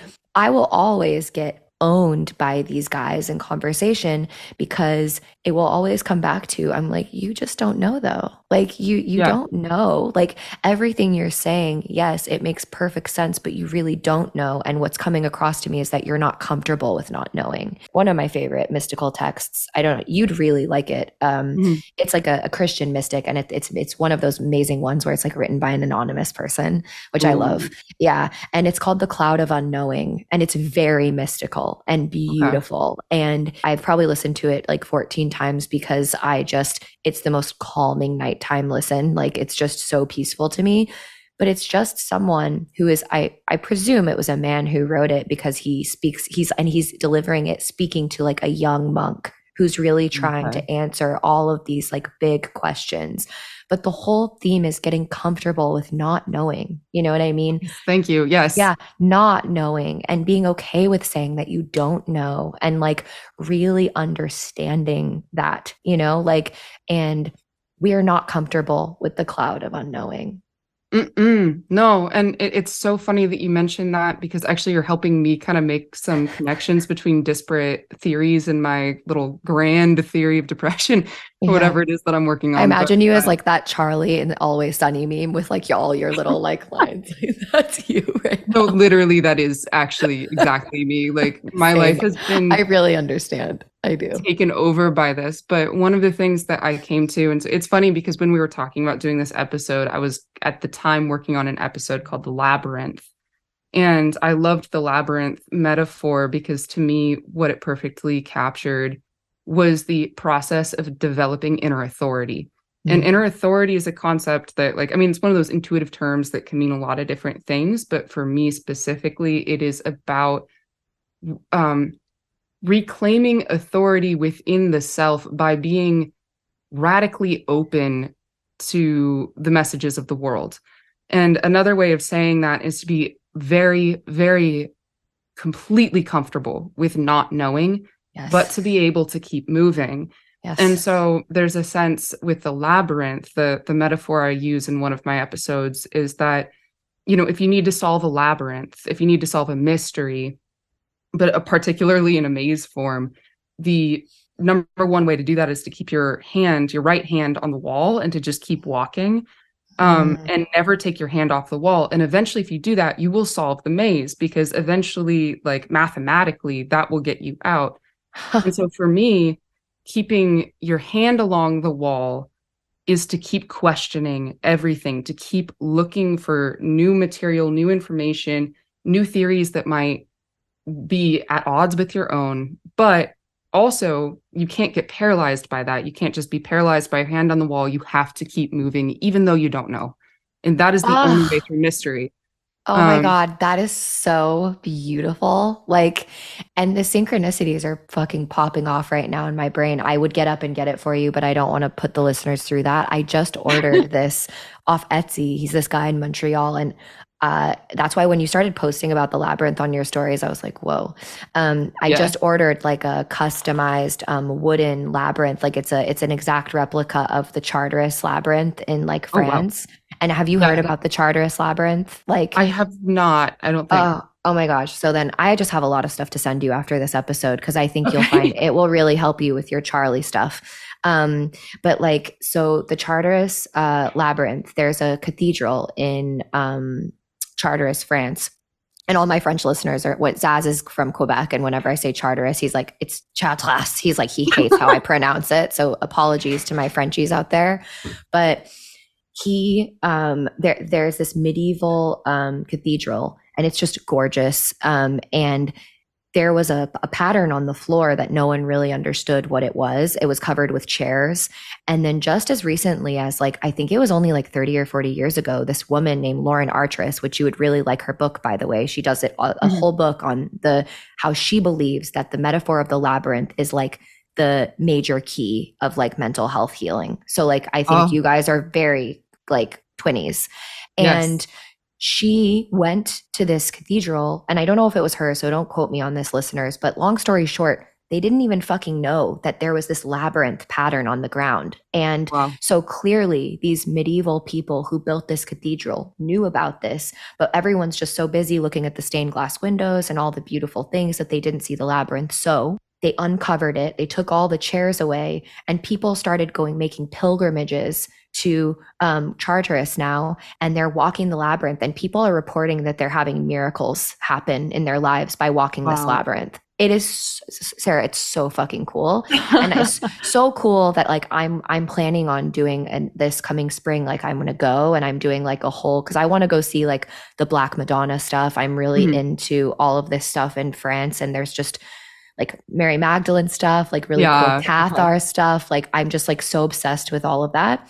And I'm gonna drag Zaz with me, but it's she believes in this the the magic of the labyrinth of and it is very much cloud of unknowing what you're talking about of Mhm. just walking and just wherever it leads you just trust you know trust Yeah. yourself and and know that eventually you will make your way to the center oh i just think it's such a beautiful metaphor and when you posted about the labyrinth i was just I almost think we've kind of like circled on a really profound point that like people just really are not comfortable with not having an answer, not having a label. Mm-hmm. And it manifests differently. You have Zaz and his friends who are like very intellectual and they don't identify with any mental health disorder labels. They're they're in- investigating simulation theory, but then you have the people that are the most vulnerable who are clinging to these personality disorder labels or any other kind of label because they have to know. They have to know. They have to have an answer, but it's like there isn't one and maybe that's the freedom.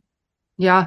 No, absolutely. I I am completely in agreement with you, and I think that that's I, I like I have to go back to my own kind of work and kind of see how this thread of not knowing or fear of the unknown ties into it because I think that that is like a, a major theme throughout all of this.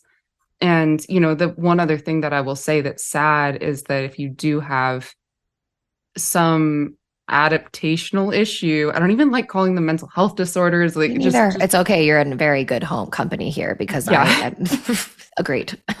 um, but if you you know if you are struggling, let's yeah. just say, um, having that label, I mean, it's it's awful because it's a double edged sword. You kind of need it to deal with outside society. You, yeah, have you, you heard the phrase like what I really like when I think about mental health disorder labels? It's um the map is not the territory you know mm-hmm. there's like or you it's like training wheels like you need them but but eventually you're going to be an adult riding a bike with fucking training wheels right? Like don't you eventually want to take off the training wheels and just ride the bike? That's how i see it right? You don't want to be in my opinion a grown ass adult being like i have bpd right? Like that's why i am the way i am. Like we none right. of us want that right? But sometimes it can as you've described it can give us language, which can then be the training wheels that we need to eventually come to this inner journey. But you eventually have to take off the training wheels. 100%. And like, I just so appreciate what you're doing with this podcast. I just want to say, because like, the number of resources that would actually allow somebody to do that, to even understand that there are training wheels to begin with, are yeah. so limited. I know.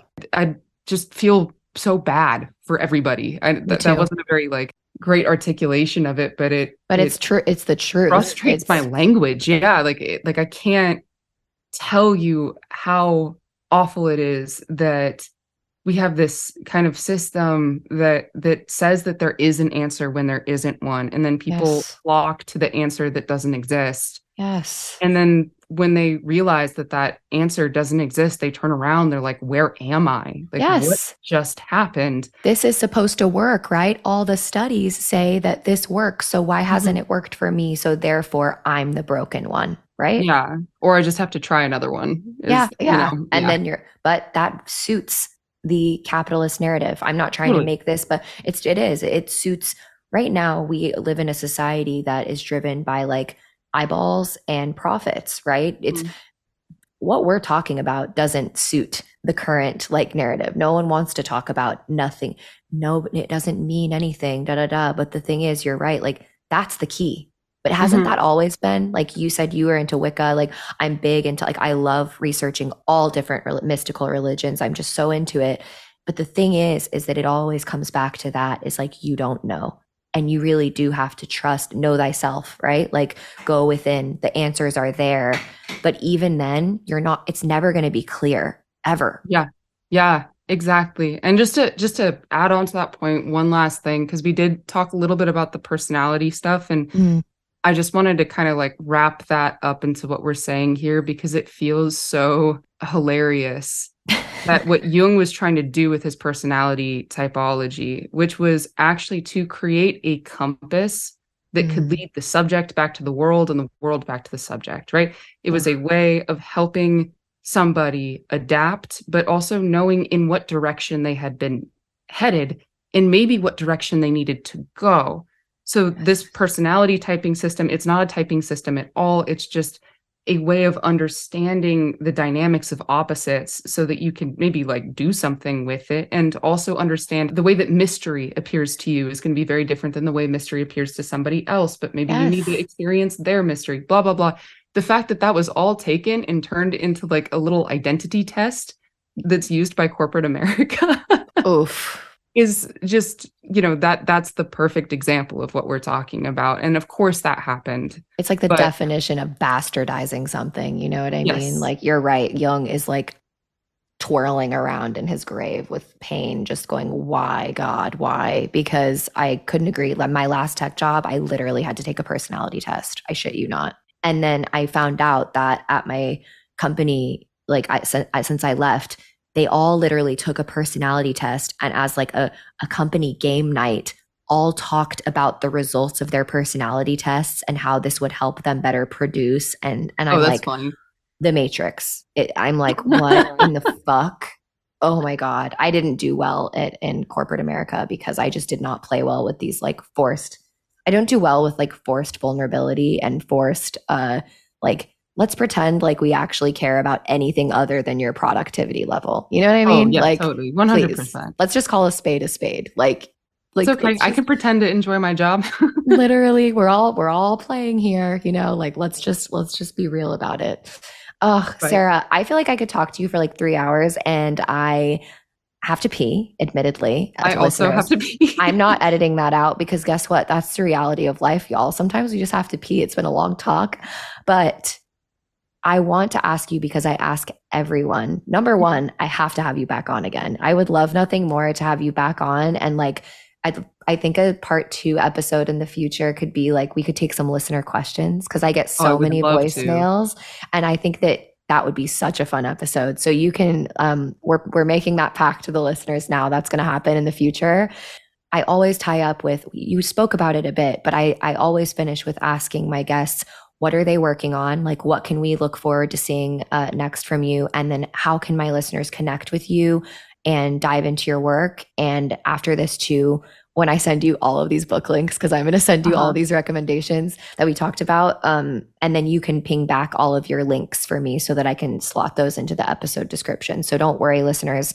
You can go into the episode description. You'll be able to find everything that Sarah talks about now. So feel free to plug yourself, Sarah. Oh, thank you. No, yeah. Yeah. Um, I mean, if you just want to engage with me or kind of follow roughly the research that I've been doing, I, I tend to post about that as well as just memes related to Carl Jung and, And other they're so good. on They're a so good. The one I just shared Carl on my memes. story was literally like trauma is stored in the balls. and they're all what I love is like you have the perfect mixture of like irreverence, like total meme culture, but with also so many profound memes. Like you're gonna see trauma stored in the balls, and then you're gonna see the most like in-depth thing you've ever heard. I just love your page. Anyway, continue. I Uh, no, thank you so much. Well, yeah, so Carl Jung memes, super easy to remember. Um, and then uh, linked on that page, or you can just go to it directly, is my Patreon. It's uh, uh lowest tier right now is five dollars a month. I am working so hard to put out more free content because I want to get this stuff out to people, but for the moment, I just like I'm putting literally Your probably into this. 50 hours of week into these episodes because it is all research it is scripted um deep stuff like an hour to two hour kind of episode Yes. situation so those are kind of like my main socials at the moment uh Yes. but if you don't have the money for patreon that's a-okay i will try and get some stuff out that's consumable. I think also the first two episodes are free on my patreon They are because I listened. I listened to them myself, and Oh, awesome. I I am going to become a patron of yours now because I'm really curious to dive further into your work. And thank you to David. Another shout out to like sharing that with me because I followed your page and had no idea that you were doing this on. So I feel like if there's anything you can get better about is like shouting out your work because oh like my it- god that's so funny you deserve it all the credit that you get and also you know that's a point is like creators work so hard on this stuff. It does so much work goes into these things and you deserve to get compensated for for what you're doing and you're doing a service and that's the beauty of it. Like these things will live on you know what i mean? Yeah. these audio things are going to live on. It's really beautiful what you're doing and um just thank you for this conversation sarah. It was it was so fun chatting with you. Yeah, no, thank you so much for the invitation. And um, I'd love to discuss more MBTI stuff at some point. Like Yes. I have my two episodes coming out on that. Um, the part two is coming out in the next week. So you know, we'll we'll we'll DM a little bit. We will, I'm yeah. And also, my God, what better way, listeners, if you want to do deep dives into the MBTI, go sign up for Sarah's Patreon, right? If you liked what we talked about now, go there, sign up. And like I said, it's if you like my episodes, you're going to just love her content. So I think it's just beautiful us doing this together because right now, so many of my listeners are disillusioned with either the mental health space right now or they're on long wait lists for therapy or and they're just hungry for resources. So go seek out Sarah's content. She's really doing something special and and support her and it will you will get uh, a lot of value from what she's doing. Well, thank All you right. so much. I really You're appreciate that. Thanks, Sarah. yeah, thank you. All right, everyone. I hope you enjoyed that interview with Sarah as much as I did. If you would like to dive deeper into her work or access any of the references we made in this episode, you can find all of that in the episode description. At the very least, I highly recommend that you follow Sarah on Instagram at Carl Jung Memes. You will not be disappointed. That way, you can dip your toe into her work, and if you start to see things that you like, which I have no doubt that you will, you could consider supporting her Patreon and accessing some of her incredible audio content. She puts a ton of work into it, and it is deeply transformative. And now we're going to be moving into the premium part of the podcast. And if you are a free listener, you're going to get a preview. And I have a very exciting preview for you today, indeed. So make sure you stick around. But first, we are going to take a teeny little two minute break for a word from my sponsor. And I am so grateful to the sponsors of my podcast. I have some incredible other ones that are coming up that are deeply aligned with my integrity and my values. And Sponsorships, in addition to the support from my patrons, help me continue making this work for individuals who want to tune in for free. I try my best to bake my ads in in a way that make it still peaceful listening and also hopefully something that you could get value from. So, let's hear about Pure Spectrum CBD. Part of the way I'm able to continue podcasting full time is by partnering with companies that I believe in. Listeners of my podcast and myself are all on a journey to achieve mental, physical, and emotional balance. And that's why I've teamed up with Pure Spectrum CBD, a trusted leader in the industry committed to delivering the highest quality products. Pure Spectrum believes in the transformative power of CBD and phytocannabinoids supporting our endocannabinoid system to promote balance and wellness, not just for us, but even our pets. Pure Spectrum was the very first company to open a branded CBD retail store in the United States and have even established strong partnerships with major sports organizations like the CrossFit and Olympic Games. Meticulously sourcing their hemp from trusted organic farms, Pure Spectrum rigorously tests for purity, potency, and safety.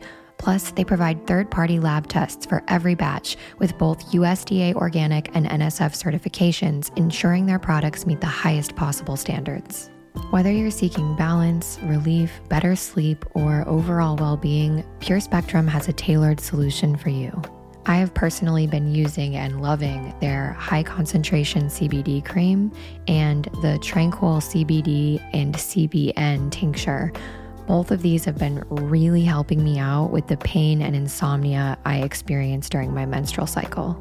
As a Back from the Borderline listener, you get 15% off your first order by visiting purespectrumcbd.com slash BFTB. You can also find a direct link by visiting backfromtheborderline.com, clicking into my link tree and scrolling to the bottom. And remember, healing is a highly individual journey, so what works for me might not work for you. CBD may interact with certain medications or medical conditions, so if you have any concerns, it's best to seek professional guidance from your doctor.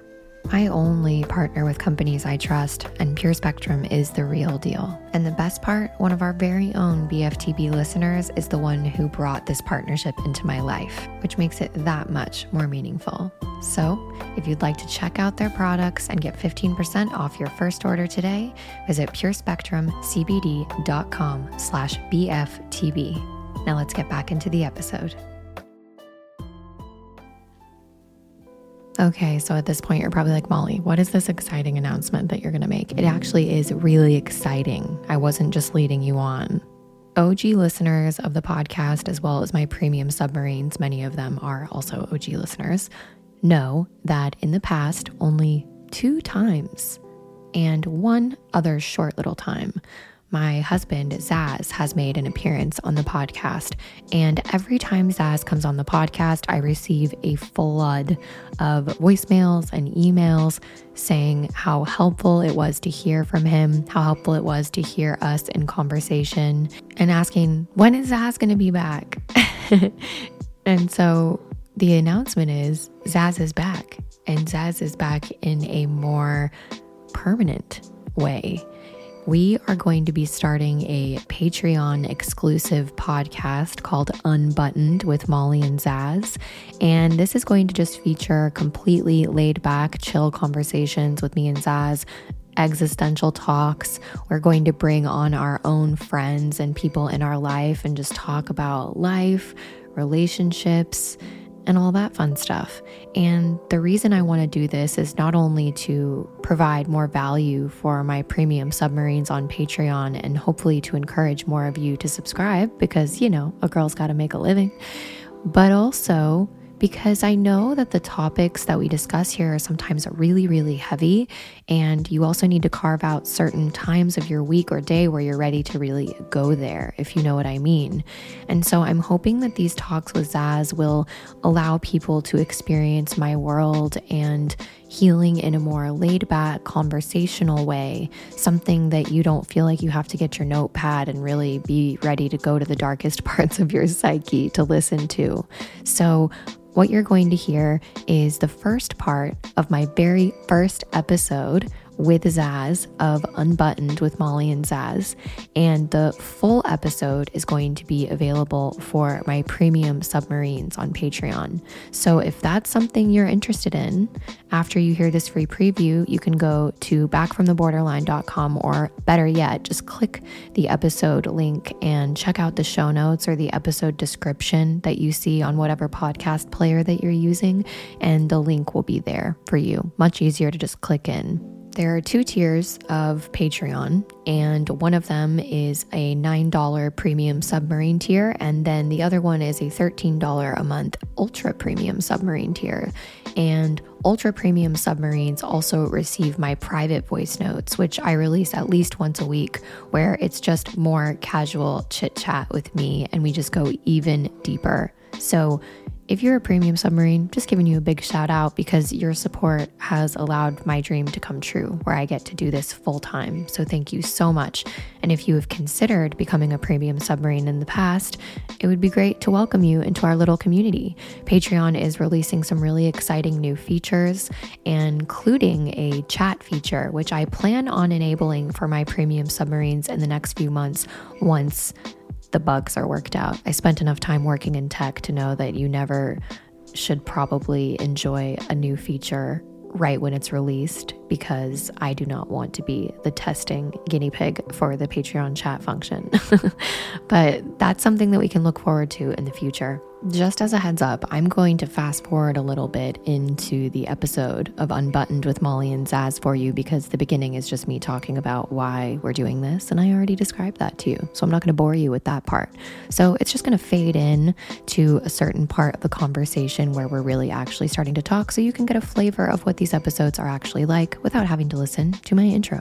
So, without further ado, let's dive into a free preview of episode one of Unbuttoned with Molly and Zaz. Well, I'm no no no guru, as they would say, but um, I think it's fun to just be able to have like be a fly on the wall of some interesting conversations. Yeah. Like surround yourself around, you know, the people that that inspire you. Hopefully, we can offer some inspiration and you know create a conversation part of the reason why I wanted to start this is because Zaz and I are already having a million conversations in our house that I'm always thinking, like, this would have been an amazing podcast episode, you know? And I think you are too. Yeah. Where, and not that we want to become like a content creator household where we're filming every moment of our lives, but it's just sometimes we'll be talking about stuff and I'm like, I really wonder if other people are struggling with these mm-hmm. same things that we are. And so I always think it's nice to have like a couple dialogue. I don't think that you hear enough real couples talking about genuine stuff. It's mostly just like very shiny veneer of everybody's best moments. And so it's my hope that we can we can come and provide the good, the bad, the ugly, the existential, all of it and just have some casual conversations. So Zaz, why don't you tell the listeners actually a little bit about yourself? Because you are kind of a man of mystery to them.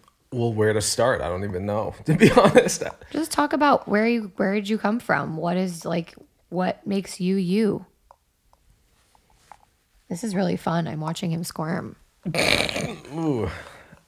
You know, I, well, let me preface it with this. Lately in my life, I've been in this kind of mindset of not saying much, like trying to talk less, because I found myself, you know, in the past often talking too much and so that's actually a challenging question for me. What's a time that you talked too much? Half my life. And what did why why did you find out that wasn't the right thing to do? Hearing your hearing myself talk you know, in like other things I've always By the way, if you all hear like clinking sounds, you're getting some ASMR because me and Zaz are drinking a mocktail. you can hear the little ice cubes. But I mean, I'm sure other people can relate to this. It's just kind of like this introverted, extroverted reality where on one part you're, you know, you, there's this front-facing facade, mm-hmm. and then on the other side of it is also this very introverted side that doesn't really want to kind of reveal too much. Mm. So then you have me on the the other on the other extreme. being posed that question is actually difficult. Um, Something I respect a lot about you is that you play chess. And for the listeners, like Zaz actually really thinks about if I say this or I make this decision, what's the ripple effect from that going to be? I'd say sometimes you think about that too much, like to an extreme, but it benefits you. So you're kind of going like, what do I want to share about myself? What do I not want to share? That's a good thing. Yeah. It's kind of, you know, what what can be of, of benefit. I think ultimately you know, I'm just a human being that has, you know, experienced, you know, ups and downs. And you know, it is what it is. I'm, like I'm over here. Like, I don't know. I'm making Zaz sit in the uncomfortable silence right now. Right now, he's sitting there, kind of like smiling, tippy tapping his legs. it's hard. It's hard to talk about yourself, genuinely. And I know that why do you think that's so hard for you? Uh, you know, just I'm always trying to gauge if I have if it, you know if one is um one meaning myself or anybody is um where your ego exists within the context of certain conversations. Whoa, we're going there, folks. You know, and so that's that's you know, so I'm all. What do you mean by that? Well, lately I've really been obsessed with it, just the, the idea of ego death and I'm, I feel mm-hmm. like I'm mm-hmm. ultimately very far from ego death, which is why, you know, I often attach myself to my own identity of being an artist or a musician or like all these other things. Mm-hmm. And then, you know, when they go well or not well, you know, I get very emotionally affected by those things. Yep. And, you know, it's all based off of this identity, this picture of myself that I've that I've built and I've been kind of backtracking on that as of recently, or wanting to really backtrack off that and, you know, kind of explore what does it mean to actually have zero ego. Uh, what do you and be okay means? with being kind of nobody at the same time? What it, do you it, think it would actually be like to live with no ego? Would you just be kind of like a happy little amoeba, like shining in the light? I think it'd be fucking bliss. No, yeah, same. But like, what does it actually look like in practice? Because like, no ego technically means does no ego always mean no sense of self. Like, because if, because your ego is your sense of self. So if you have no sense of self and you are just like, you have no, you're just like, I'm just imagining like a literal happy clam, just like something just blissed out, like doesn't really have any desires or wants or attachments. Yeah. It's just going, well, it's funny because I was about to say, like, where does motivation come from? Like, mm-hmm. are are we motivated by our ego, our idea of self, and what we think we can be? Ego serves a function because it, it literally does drive you. Right. So it's up to you to to mix the the spirit and the matter, as they say. Yeah. You know, there has to be a you have to you have to be a little bit present in three-dimensional reality to participate in this whatever the fuck this is. So frankly, so frankly, a little bit of ego is necessary Yeah. for for prog- progress. that's why like people that are die hard on ego death like i think you want to experience ego death right because then if you experience that state then it changes your perspective on everything you don't want to be stuck in ego death mode because then i think you'd be the blissed out clown. Well, that's just it. It's a moment. It's it's it's something to to feel for a moment. it's like a consciousness shift it's like an ayahuasca trip or Yeah. something And being okay with it in that moment, not Mhm. being completely freaked out. Yeah. You know, where you're just because I've had those freak out moments where, you know, Oh. things dematerialize and suddenly those you're- that's derealization Yeah. where it's like you're like out of your body and you're like is it like those times where you're like looking in the mirror and you're like kind of get tripped out about who you are or what's going on Yeah. I mean, I've looked at them in the mirror at times sometimes Mhm. and looked at myself and really been mortified and think, "Oh my god, like there's this human being looking back at me." yeah it's really scary Yeah. they always say that if you're on psychedelics like you should not look in the mirror so of course the first time that i was like tripping balls on mushrooms remember that When- Oh, we could tell. So here's the story. I got, and also like tripping balls is an exaggeration. I've still never even taken like a hero's dose of psilocybin, but I have a low tolerance anyways. I took some of this like mushroom powder that I got from this uh like Native American shaman who has like a license to sell it through like some kind of religious um exemption. So anyways, um, he's lovely and he's a certified counselor. I'm doing all this because my listeners are gonna be like, Molly, are you good? But literally, this guy's a, an amazing person. He'll call you and like tell you how he thinks it should be best done. He's the one that told me how to make it with like a tea and lemon to like not get nausea. Anyways, I did shrooms and I told Zaz, I told you that I was gonna be doing it so that he could just kind of observe me. And why don't you just um, explain to the listeners what you witnessed? Well, I just remember coming downstairs and just seeing you with your hair completely like you've got you got Goblin girl. or something. Goblin girl. Yeah, but like Goblin Girl, kind of like Back Like to the perf- like- Future. Like, Professor Trelawney from Harry Potter. yeah, exactly. Back to the fu- or like Back to the Future Goblin Girl. Great. and Great. So, anyways, I looked great. you looked amazing, and so, but I didn't know what the hell was going on. To be honest, I didn't know you, You- actually took it at that Oh, point. because like I, I did tell you. I think you said you were going to do it, but I didn't know that, That you, you were going to yeah. actually do it then. Because I woke up at like five in the morning to do it. Like I Yeah, wanted yeah. to be really alone. I didn't want to, but but it, the effects last for like four hours. So And I didn't know how it would progress. So I come down just seeing you in the state where, you know, you're in front of your tarot cards and you just kind of looked back at me. It almost looked like your head actually spun around. I'm like like I'm 180 the degrees. grunge girl. It did. 180 degree spin. Shut And up. You're making it sound happy Halloween, everyone. We're recording this in October. It's as in the spirit. no, but you were in a state of, of being, so I let you I let you con- continue. You were in a state of being. yeah. But yeah, like, anyways, I know how we got on this subject is because that day that I took those shrooms, I went in the bathroom and I remember, of course, they say don't do it. So I'm like the bitch that's like, okay, why do they say don't do it? I'm going to do it. And I looked in the mirror and I was like, whoa.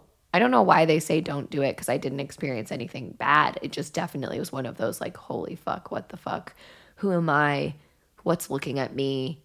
I didn't feel like I was in there. I was like, whoa, it's very destabilizing. I can see why people have like psychotic breaks if they're not in a good mental place Oh, yeah. to do psychedelics. I would never ever wish that on my worst enemy. If they're like in a bad place mentally, I would never want to do psychedelics. Oh man, I mean I mean I'm sure everyone has some psychedelic story. But I guess people are using it like ketamine for depression and stuff. So maybe, I guess it's just so essential to have someone that can be there to like walk you through the experience if you're in a bad, unstable place. Mhm. But sorry, what were you about to say? No, no, no. I was just just reiterating how how um, frightening it can actually be, um, not you know having someone who can ground you in Yeah. reality. In, in a And you're you're very good at that. yeah, But- Zaz but it- is like the perfect trip sitter. but you know, I remember times where I would have to, I would have to uh, ground myself in reality. Mm. It's kind of interesting when you're fucking like really in some state of mind, and then Yeah. you can kind of, you have, you can kind of snap out of it for a moment just to Yeah. rationalize, like, okay, I'm actually sitting in this room right now because Mhm. you're out of survival, really.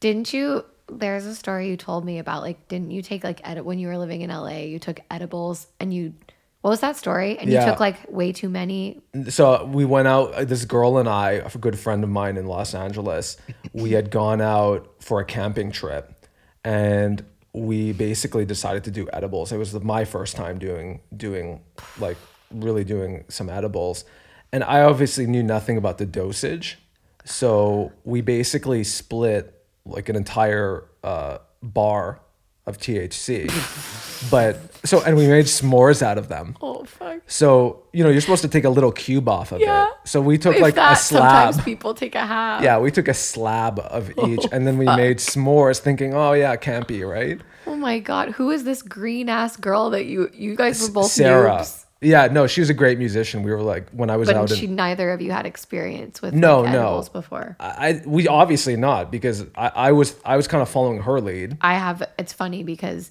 the same thing happened with me and Jordan when we went to Amsterdam the first time.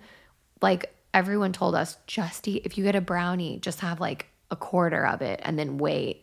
Me and Jordan like got there, ate a whole brownie each. Then like 10 minutes later like we don't feel stoned because we're thinking it's like you smoke a joint and you get stoned immediately. We had another one, so we each had two. Oh shit. I I don't know how I survived that night. I literally it was one of those times where you were laying in bed, like we were staying at a hostel with two other like stinky German twins. Like they were dudes, like these big German dudes. All I remember is that I was in our little bunk bed just staring up at the ceiling and doing that thing of like, you know, when you're so stoned and you're just going like, I'll give anything to feel sobriety again. Like I'm never gonna take feeling sober for granted Mhm. again. Is that how you guys felt? Well, she at a certain point. I mean, let's put it this way. You know, you're you're basically progressing. Yay, we're out. It's all good. And then it hits you, and that's when it really starts to get dark. Because then when you see people veer off into different psychosis like states, you know what I mean. And so I'm seeing her veer off into into one like extreme, like oh my god, that's you know the fucking the, the fucking sky. Like where's the sky? We're like sitting in a tent. She's like, where's the sky? Oh, Like, We're in a tent. Like open the zipper Oh fuck. you know and and and the people are pulling into the campsite and you could see the lights reflecting off Oh. the inside of the tent and we thought aliens were coming and that we were being abducted and i had to keep opening the zipper to show her that there was still sky and and basically i had to take like a caretaker role while i'm still tripping You, story of your life, right? Yeah. And so I basically was just kind of like, it's going to be okay. Everything's good. Trying to like rational. While myself, I'm trying to do that for myself at the same time. Oh And- my god. And then we obviously, you know, like like after like 4 a.m. after you know, taking It it, wore from, off. it wore off, and, and it's that relief. Yes. Where you're like You know- finally like my consciousness Yeah. is normal again. And that's a really amazing period, though. I would say, as as as The mortifying as it was, the come down when you suddenly feel like that stabilization. It's very calming. It's uh, and then you kind of look fondly fondly back at the experience. Actually, in hindsight, yeah. that's the thing. You know what's interesting about like those super stoned, like where you have, because I've had a few of those. That's what those are times where I took like long breaks away from marijuana. And it was mostly when I was in my early 20s and like late teens, but like where I felt like I had like a break, like a mental break situation with overdoing it on weed. And it makes you realize like how a paranoid state of mind could lead you to absolute mental breakdown Mhm. you know, because we're all paranoid. Like both me and you, I'd say, are pretty neurotic Yeah. people. Like to put it mildly, we're both pretty neurotic in our own ways. But you see how neuroses can like get turned up all the way to the point where you are like fucking scared that aliens are breaking Yeah. in and shit like that and like where's the sky like shit really does get that serious with Yeah. people's like mental state and just recently everything that we've been through personally in our own lives has like we're very much I think I can speak for you but you can speak for yourself it's just we're really like reassessing reality Mm-hmm. mm-hmm. Yeah. I mean, where, how to even, you know, kind of begin begin with that. As you all know, I am deeply fascinated with anything depth psychology, esotericism, mysticism, myth. And up until very recently, I had never one little corner of the internet I had never really much dipped my toe into was like the UFO stuff and or UAP as it's being mentioned now. I always kind of got turned off to be honest like from UFO world because it all just seemed very like Star Trekky, you know what I mean? Like there was no myth in it. It all seemed like are there aliens? Are they good or bad? Are they a threat? It didn't seem very interesting and like sexy. Mm-hmm. and and spiritual. There was like no juicy element. But anyways, I'm trying to hopefully tee this up for the listeners in the best way I can. I don't know. Uh, I was listening to the Duncan Trussell Family Hour podcast. And for those of you that don't know, Duncan Trussell is the guy that created the Adventure Time uh, cartoon that was, I think, on like Adult Swim for a really long time. Needless to say, he's like an incredibly creative, interesting character, and he is also deeply involved in esotericism and spirituality. And Duncan Trussell Family Hour, if you haven't listened to it before, he's like one of the most creative podcasters I know, and he interviews very interesting people. And one day when I was listening to his podcast, he had a guy named Ryan Bledsoe on his podcast.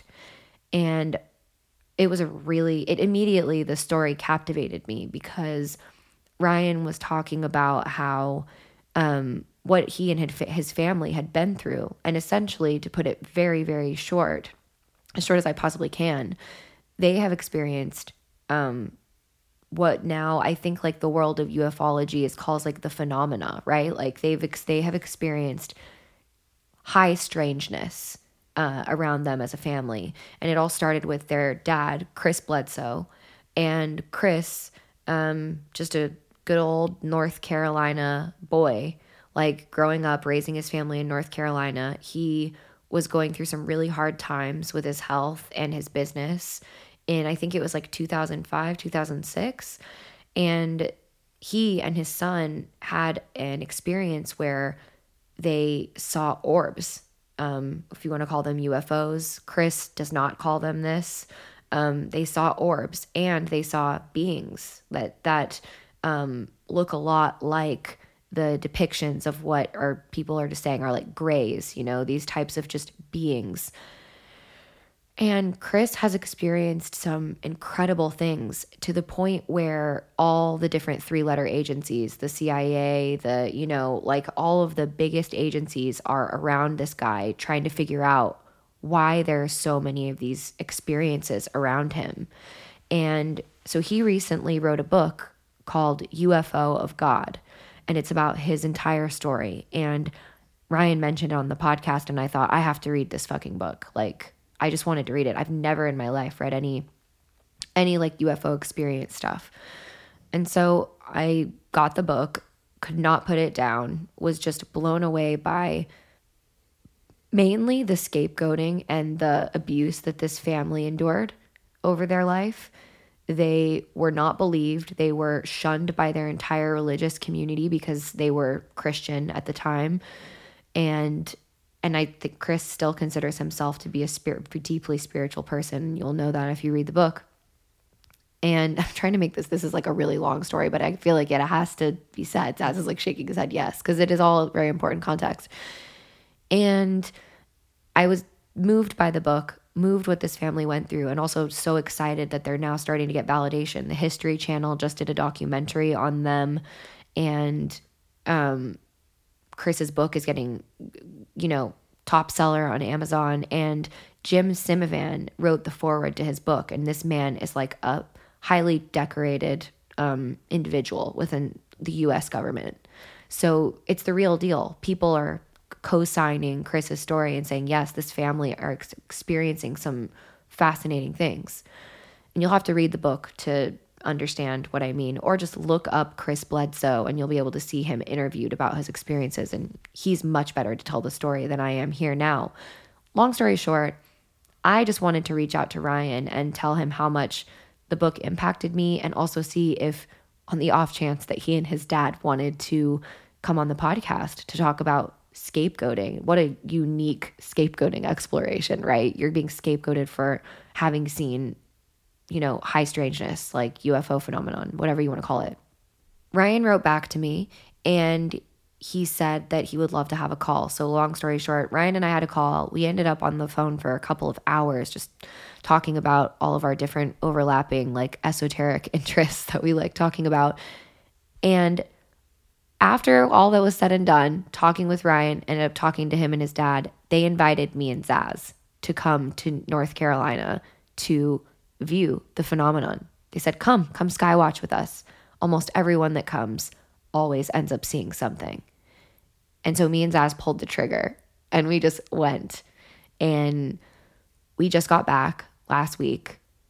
And Zaz, since I've been literally talking for 10,000 years at this point, why don't you explain what we experienced at that house? Yeah. Well, I mean, it was a pretty, you know, there was a lot of anticipation coming into it and also a bit of, you know, fear of not wanting to, like, what if we don't get to experience the phenomena? I personally had a lot of that kind of fear of, of wanting to, and I'll give you some context. You know, we were kind of coming there, and myself, particularly in my own mind, was coming there with the real strong desire to see something um, that confirmed or validated a bigger narrative, um, bigger than myself, bigger than all our objectives, all of it. I just wanted something that really just like threw the book out the window and gave me a whole different perspective, or validated this kind of innate thing I feel, but that really ultimately wanted to just be the hook and sinker. And so, kind of leading into the evening, you know, when we finally met the family, and which was just so magical, and then, you know, being taken out to actually go sit under the stars for for the entirety of the night, you know, what we saw um, was was was incredible. I mean, uh, light orbs of you know one in particular that literally you know went like like right above a tree essentially. Yeah yeah. Um, and then and then and then a, variety of other uh, you know smaller and larger ones. Um, it was pretty amazing. It just left your mouth open, like uh, our mouths were gaping like, the entire time. Wait, when we got to their house, we sat in their their house for a while chatting for a couple of hours because we were waiting for it to get dark. Then we went out to dinner with them and then when we got back from dinner it was dark and so we went with Chris and Ryan and it's just like their North Carolina property. It's beautiful. There's a pond, and they have three or four chairs there that are kind of reclinable, you know, um, lawn chairs. And we all just sat there. And like, I agree with you, Zaz. I was feeling the feelings of like, what if I don't see something? Like, does that mean that it's a lie or does that mean something bad spiritually about myself? You know what i mean? Like a lot I was, of critical self-judgment. so much like and just the fact that i was even thinking that goes to show the state of my like inner critic i suppose. Because i was like wow what if i'm the first person that this phenomena doesn't appear for? You know what does that say about me? I was just going through all the shit. So of course i had a million things and chris.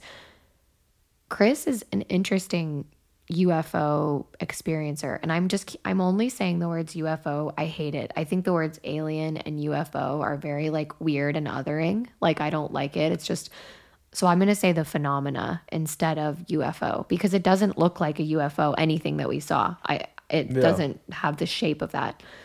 So the phenomena. Chris has a spiritual, very spiritual view. He, but not a denominational one. He's very much like he he believes it is something, it is like pure love, pure light, is how he describes it, right? It's like, but it's God to him. It is something very spiritual that has good intentions. And he, if you watch the History Channel documentary, it's called Beyond Skinwalker Ranch, and you can just look it up Beyond Skinwalker Ranch, Chris Bledsoe. And he has a connection to this phenomena in some way. And the phenomena appear as orbs, typically. They're like, if you can imagine, just a ball of light. And some of them are different. Some of them are red. Some of them are like almost like that bluish, white, bright white, white light kind of. Some of them are golden. And some of them apparently get really close up to like particularly him and his family. Sometimes when there are visitors, they're more faint. Sometimes they come straight up in the trees like and then a couple of their family members have seen them manifest as small beings.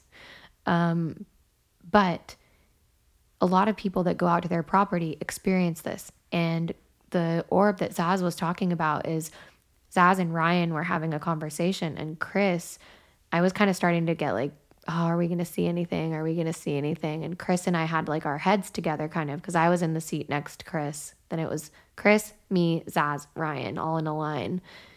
And I leaned my head over to Chris and we were chatting and he just said, you know, you just have to believe and like think about think about the light and they will come, right? Like he's he really is connected in this way and speaks in this way.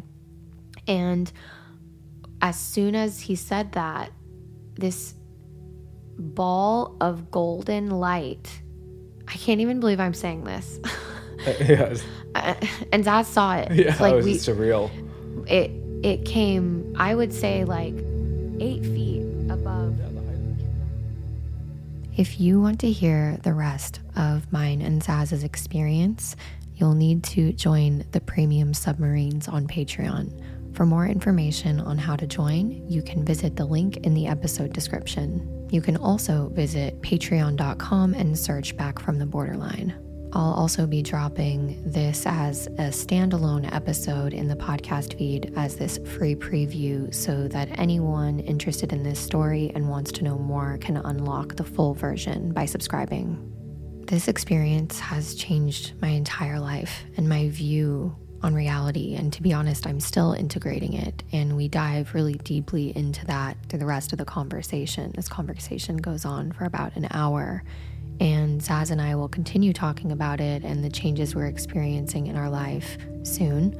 I'm also going to be appearing as a guest on Ryan Bledsoe's podcast, Bledsoe Said So, here in the next couple of weeks. Not sure when that episode's going to be released. And I'm going to be having Ryan and Chris on an episode of Back from the Borderline as well to talk about their experience. And since they've given tons of uh, other interviews at this point about what happened to them and you know what's gone on and the intricacies of the phenomenon i want to dive into the psychological aspect of what it was like to experience something like this and be shamed and shunned by uh, most of the members of your community to the point of their physical health breaking down in some instances and being threatened and harassed. It's just mind boggling what this family has been through.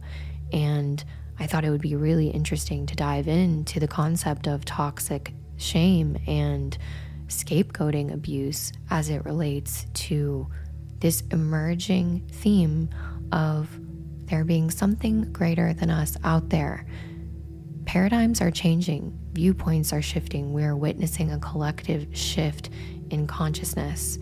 Before, you know, 10, 15 years ago, we were collectively laughing most the, for the most part UFO experiencers as wacky or out there. And now, with the testimony of people like David Grusch in Congress and all of the validation that is happening right now for those who experienced things like Chris and his family.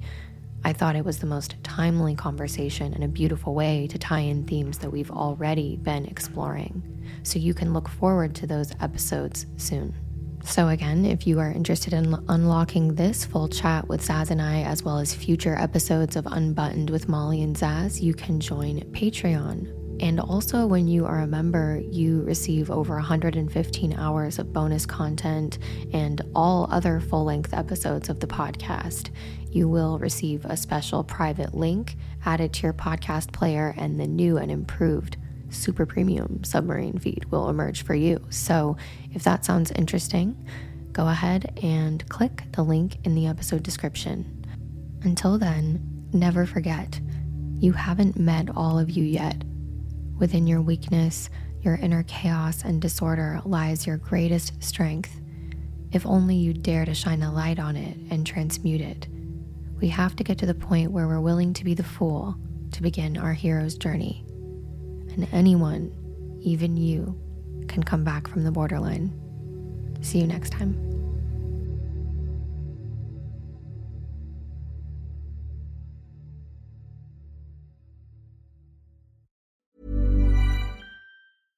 Ever catch yourself eating the same flavorless dinner three days in a row?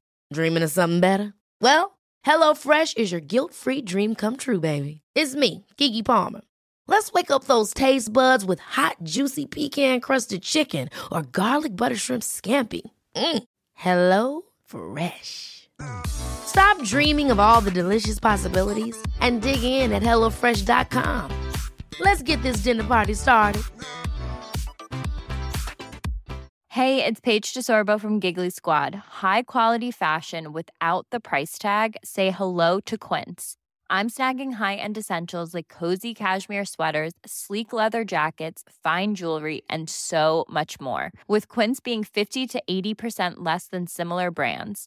And they partner with factories that prioritize safe, ethical, and responsible manufacturing. I love that. Luxury quality within reach. Go to quince.com slash style to get free shipping and 365 day returns on your next order. Quince.com slash style. Thanks for tuning in to this episode of Back from the Borderline. If you'd like to receive my monthly written recovery musings via Substack directly to your inbox, send me a voicemail, join the Patreon community, or check out my Amazon book list recommendations. Visit backfromtheborderline.com and click to access my link tree.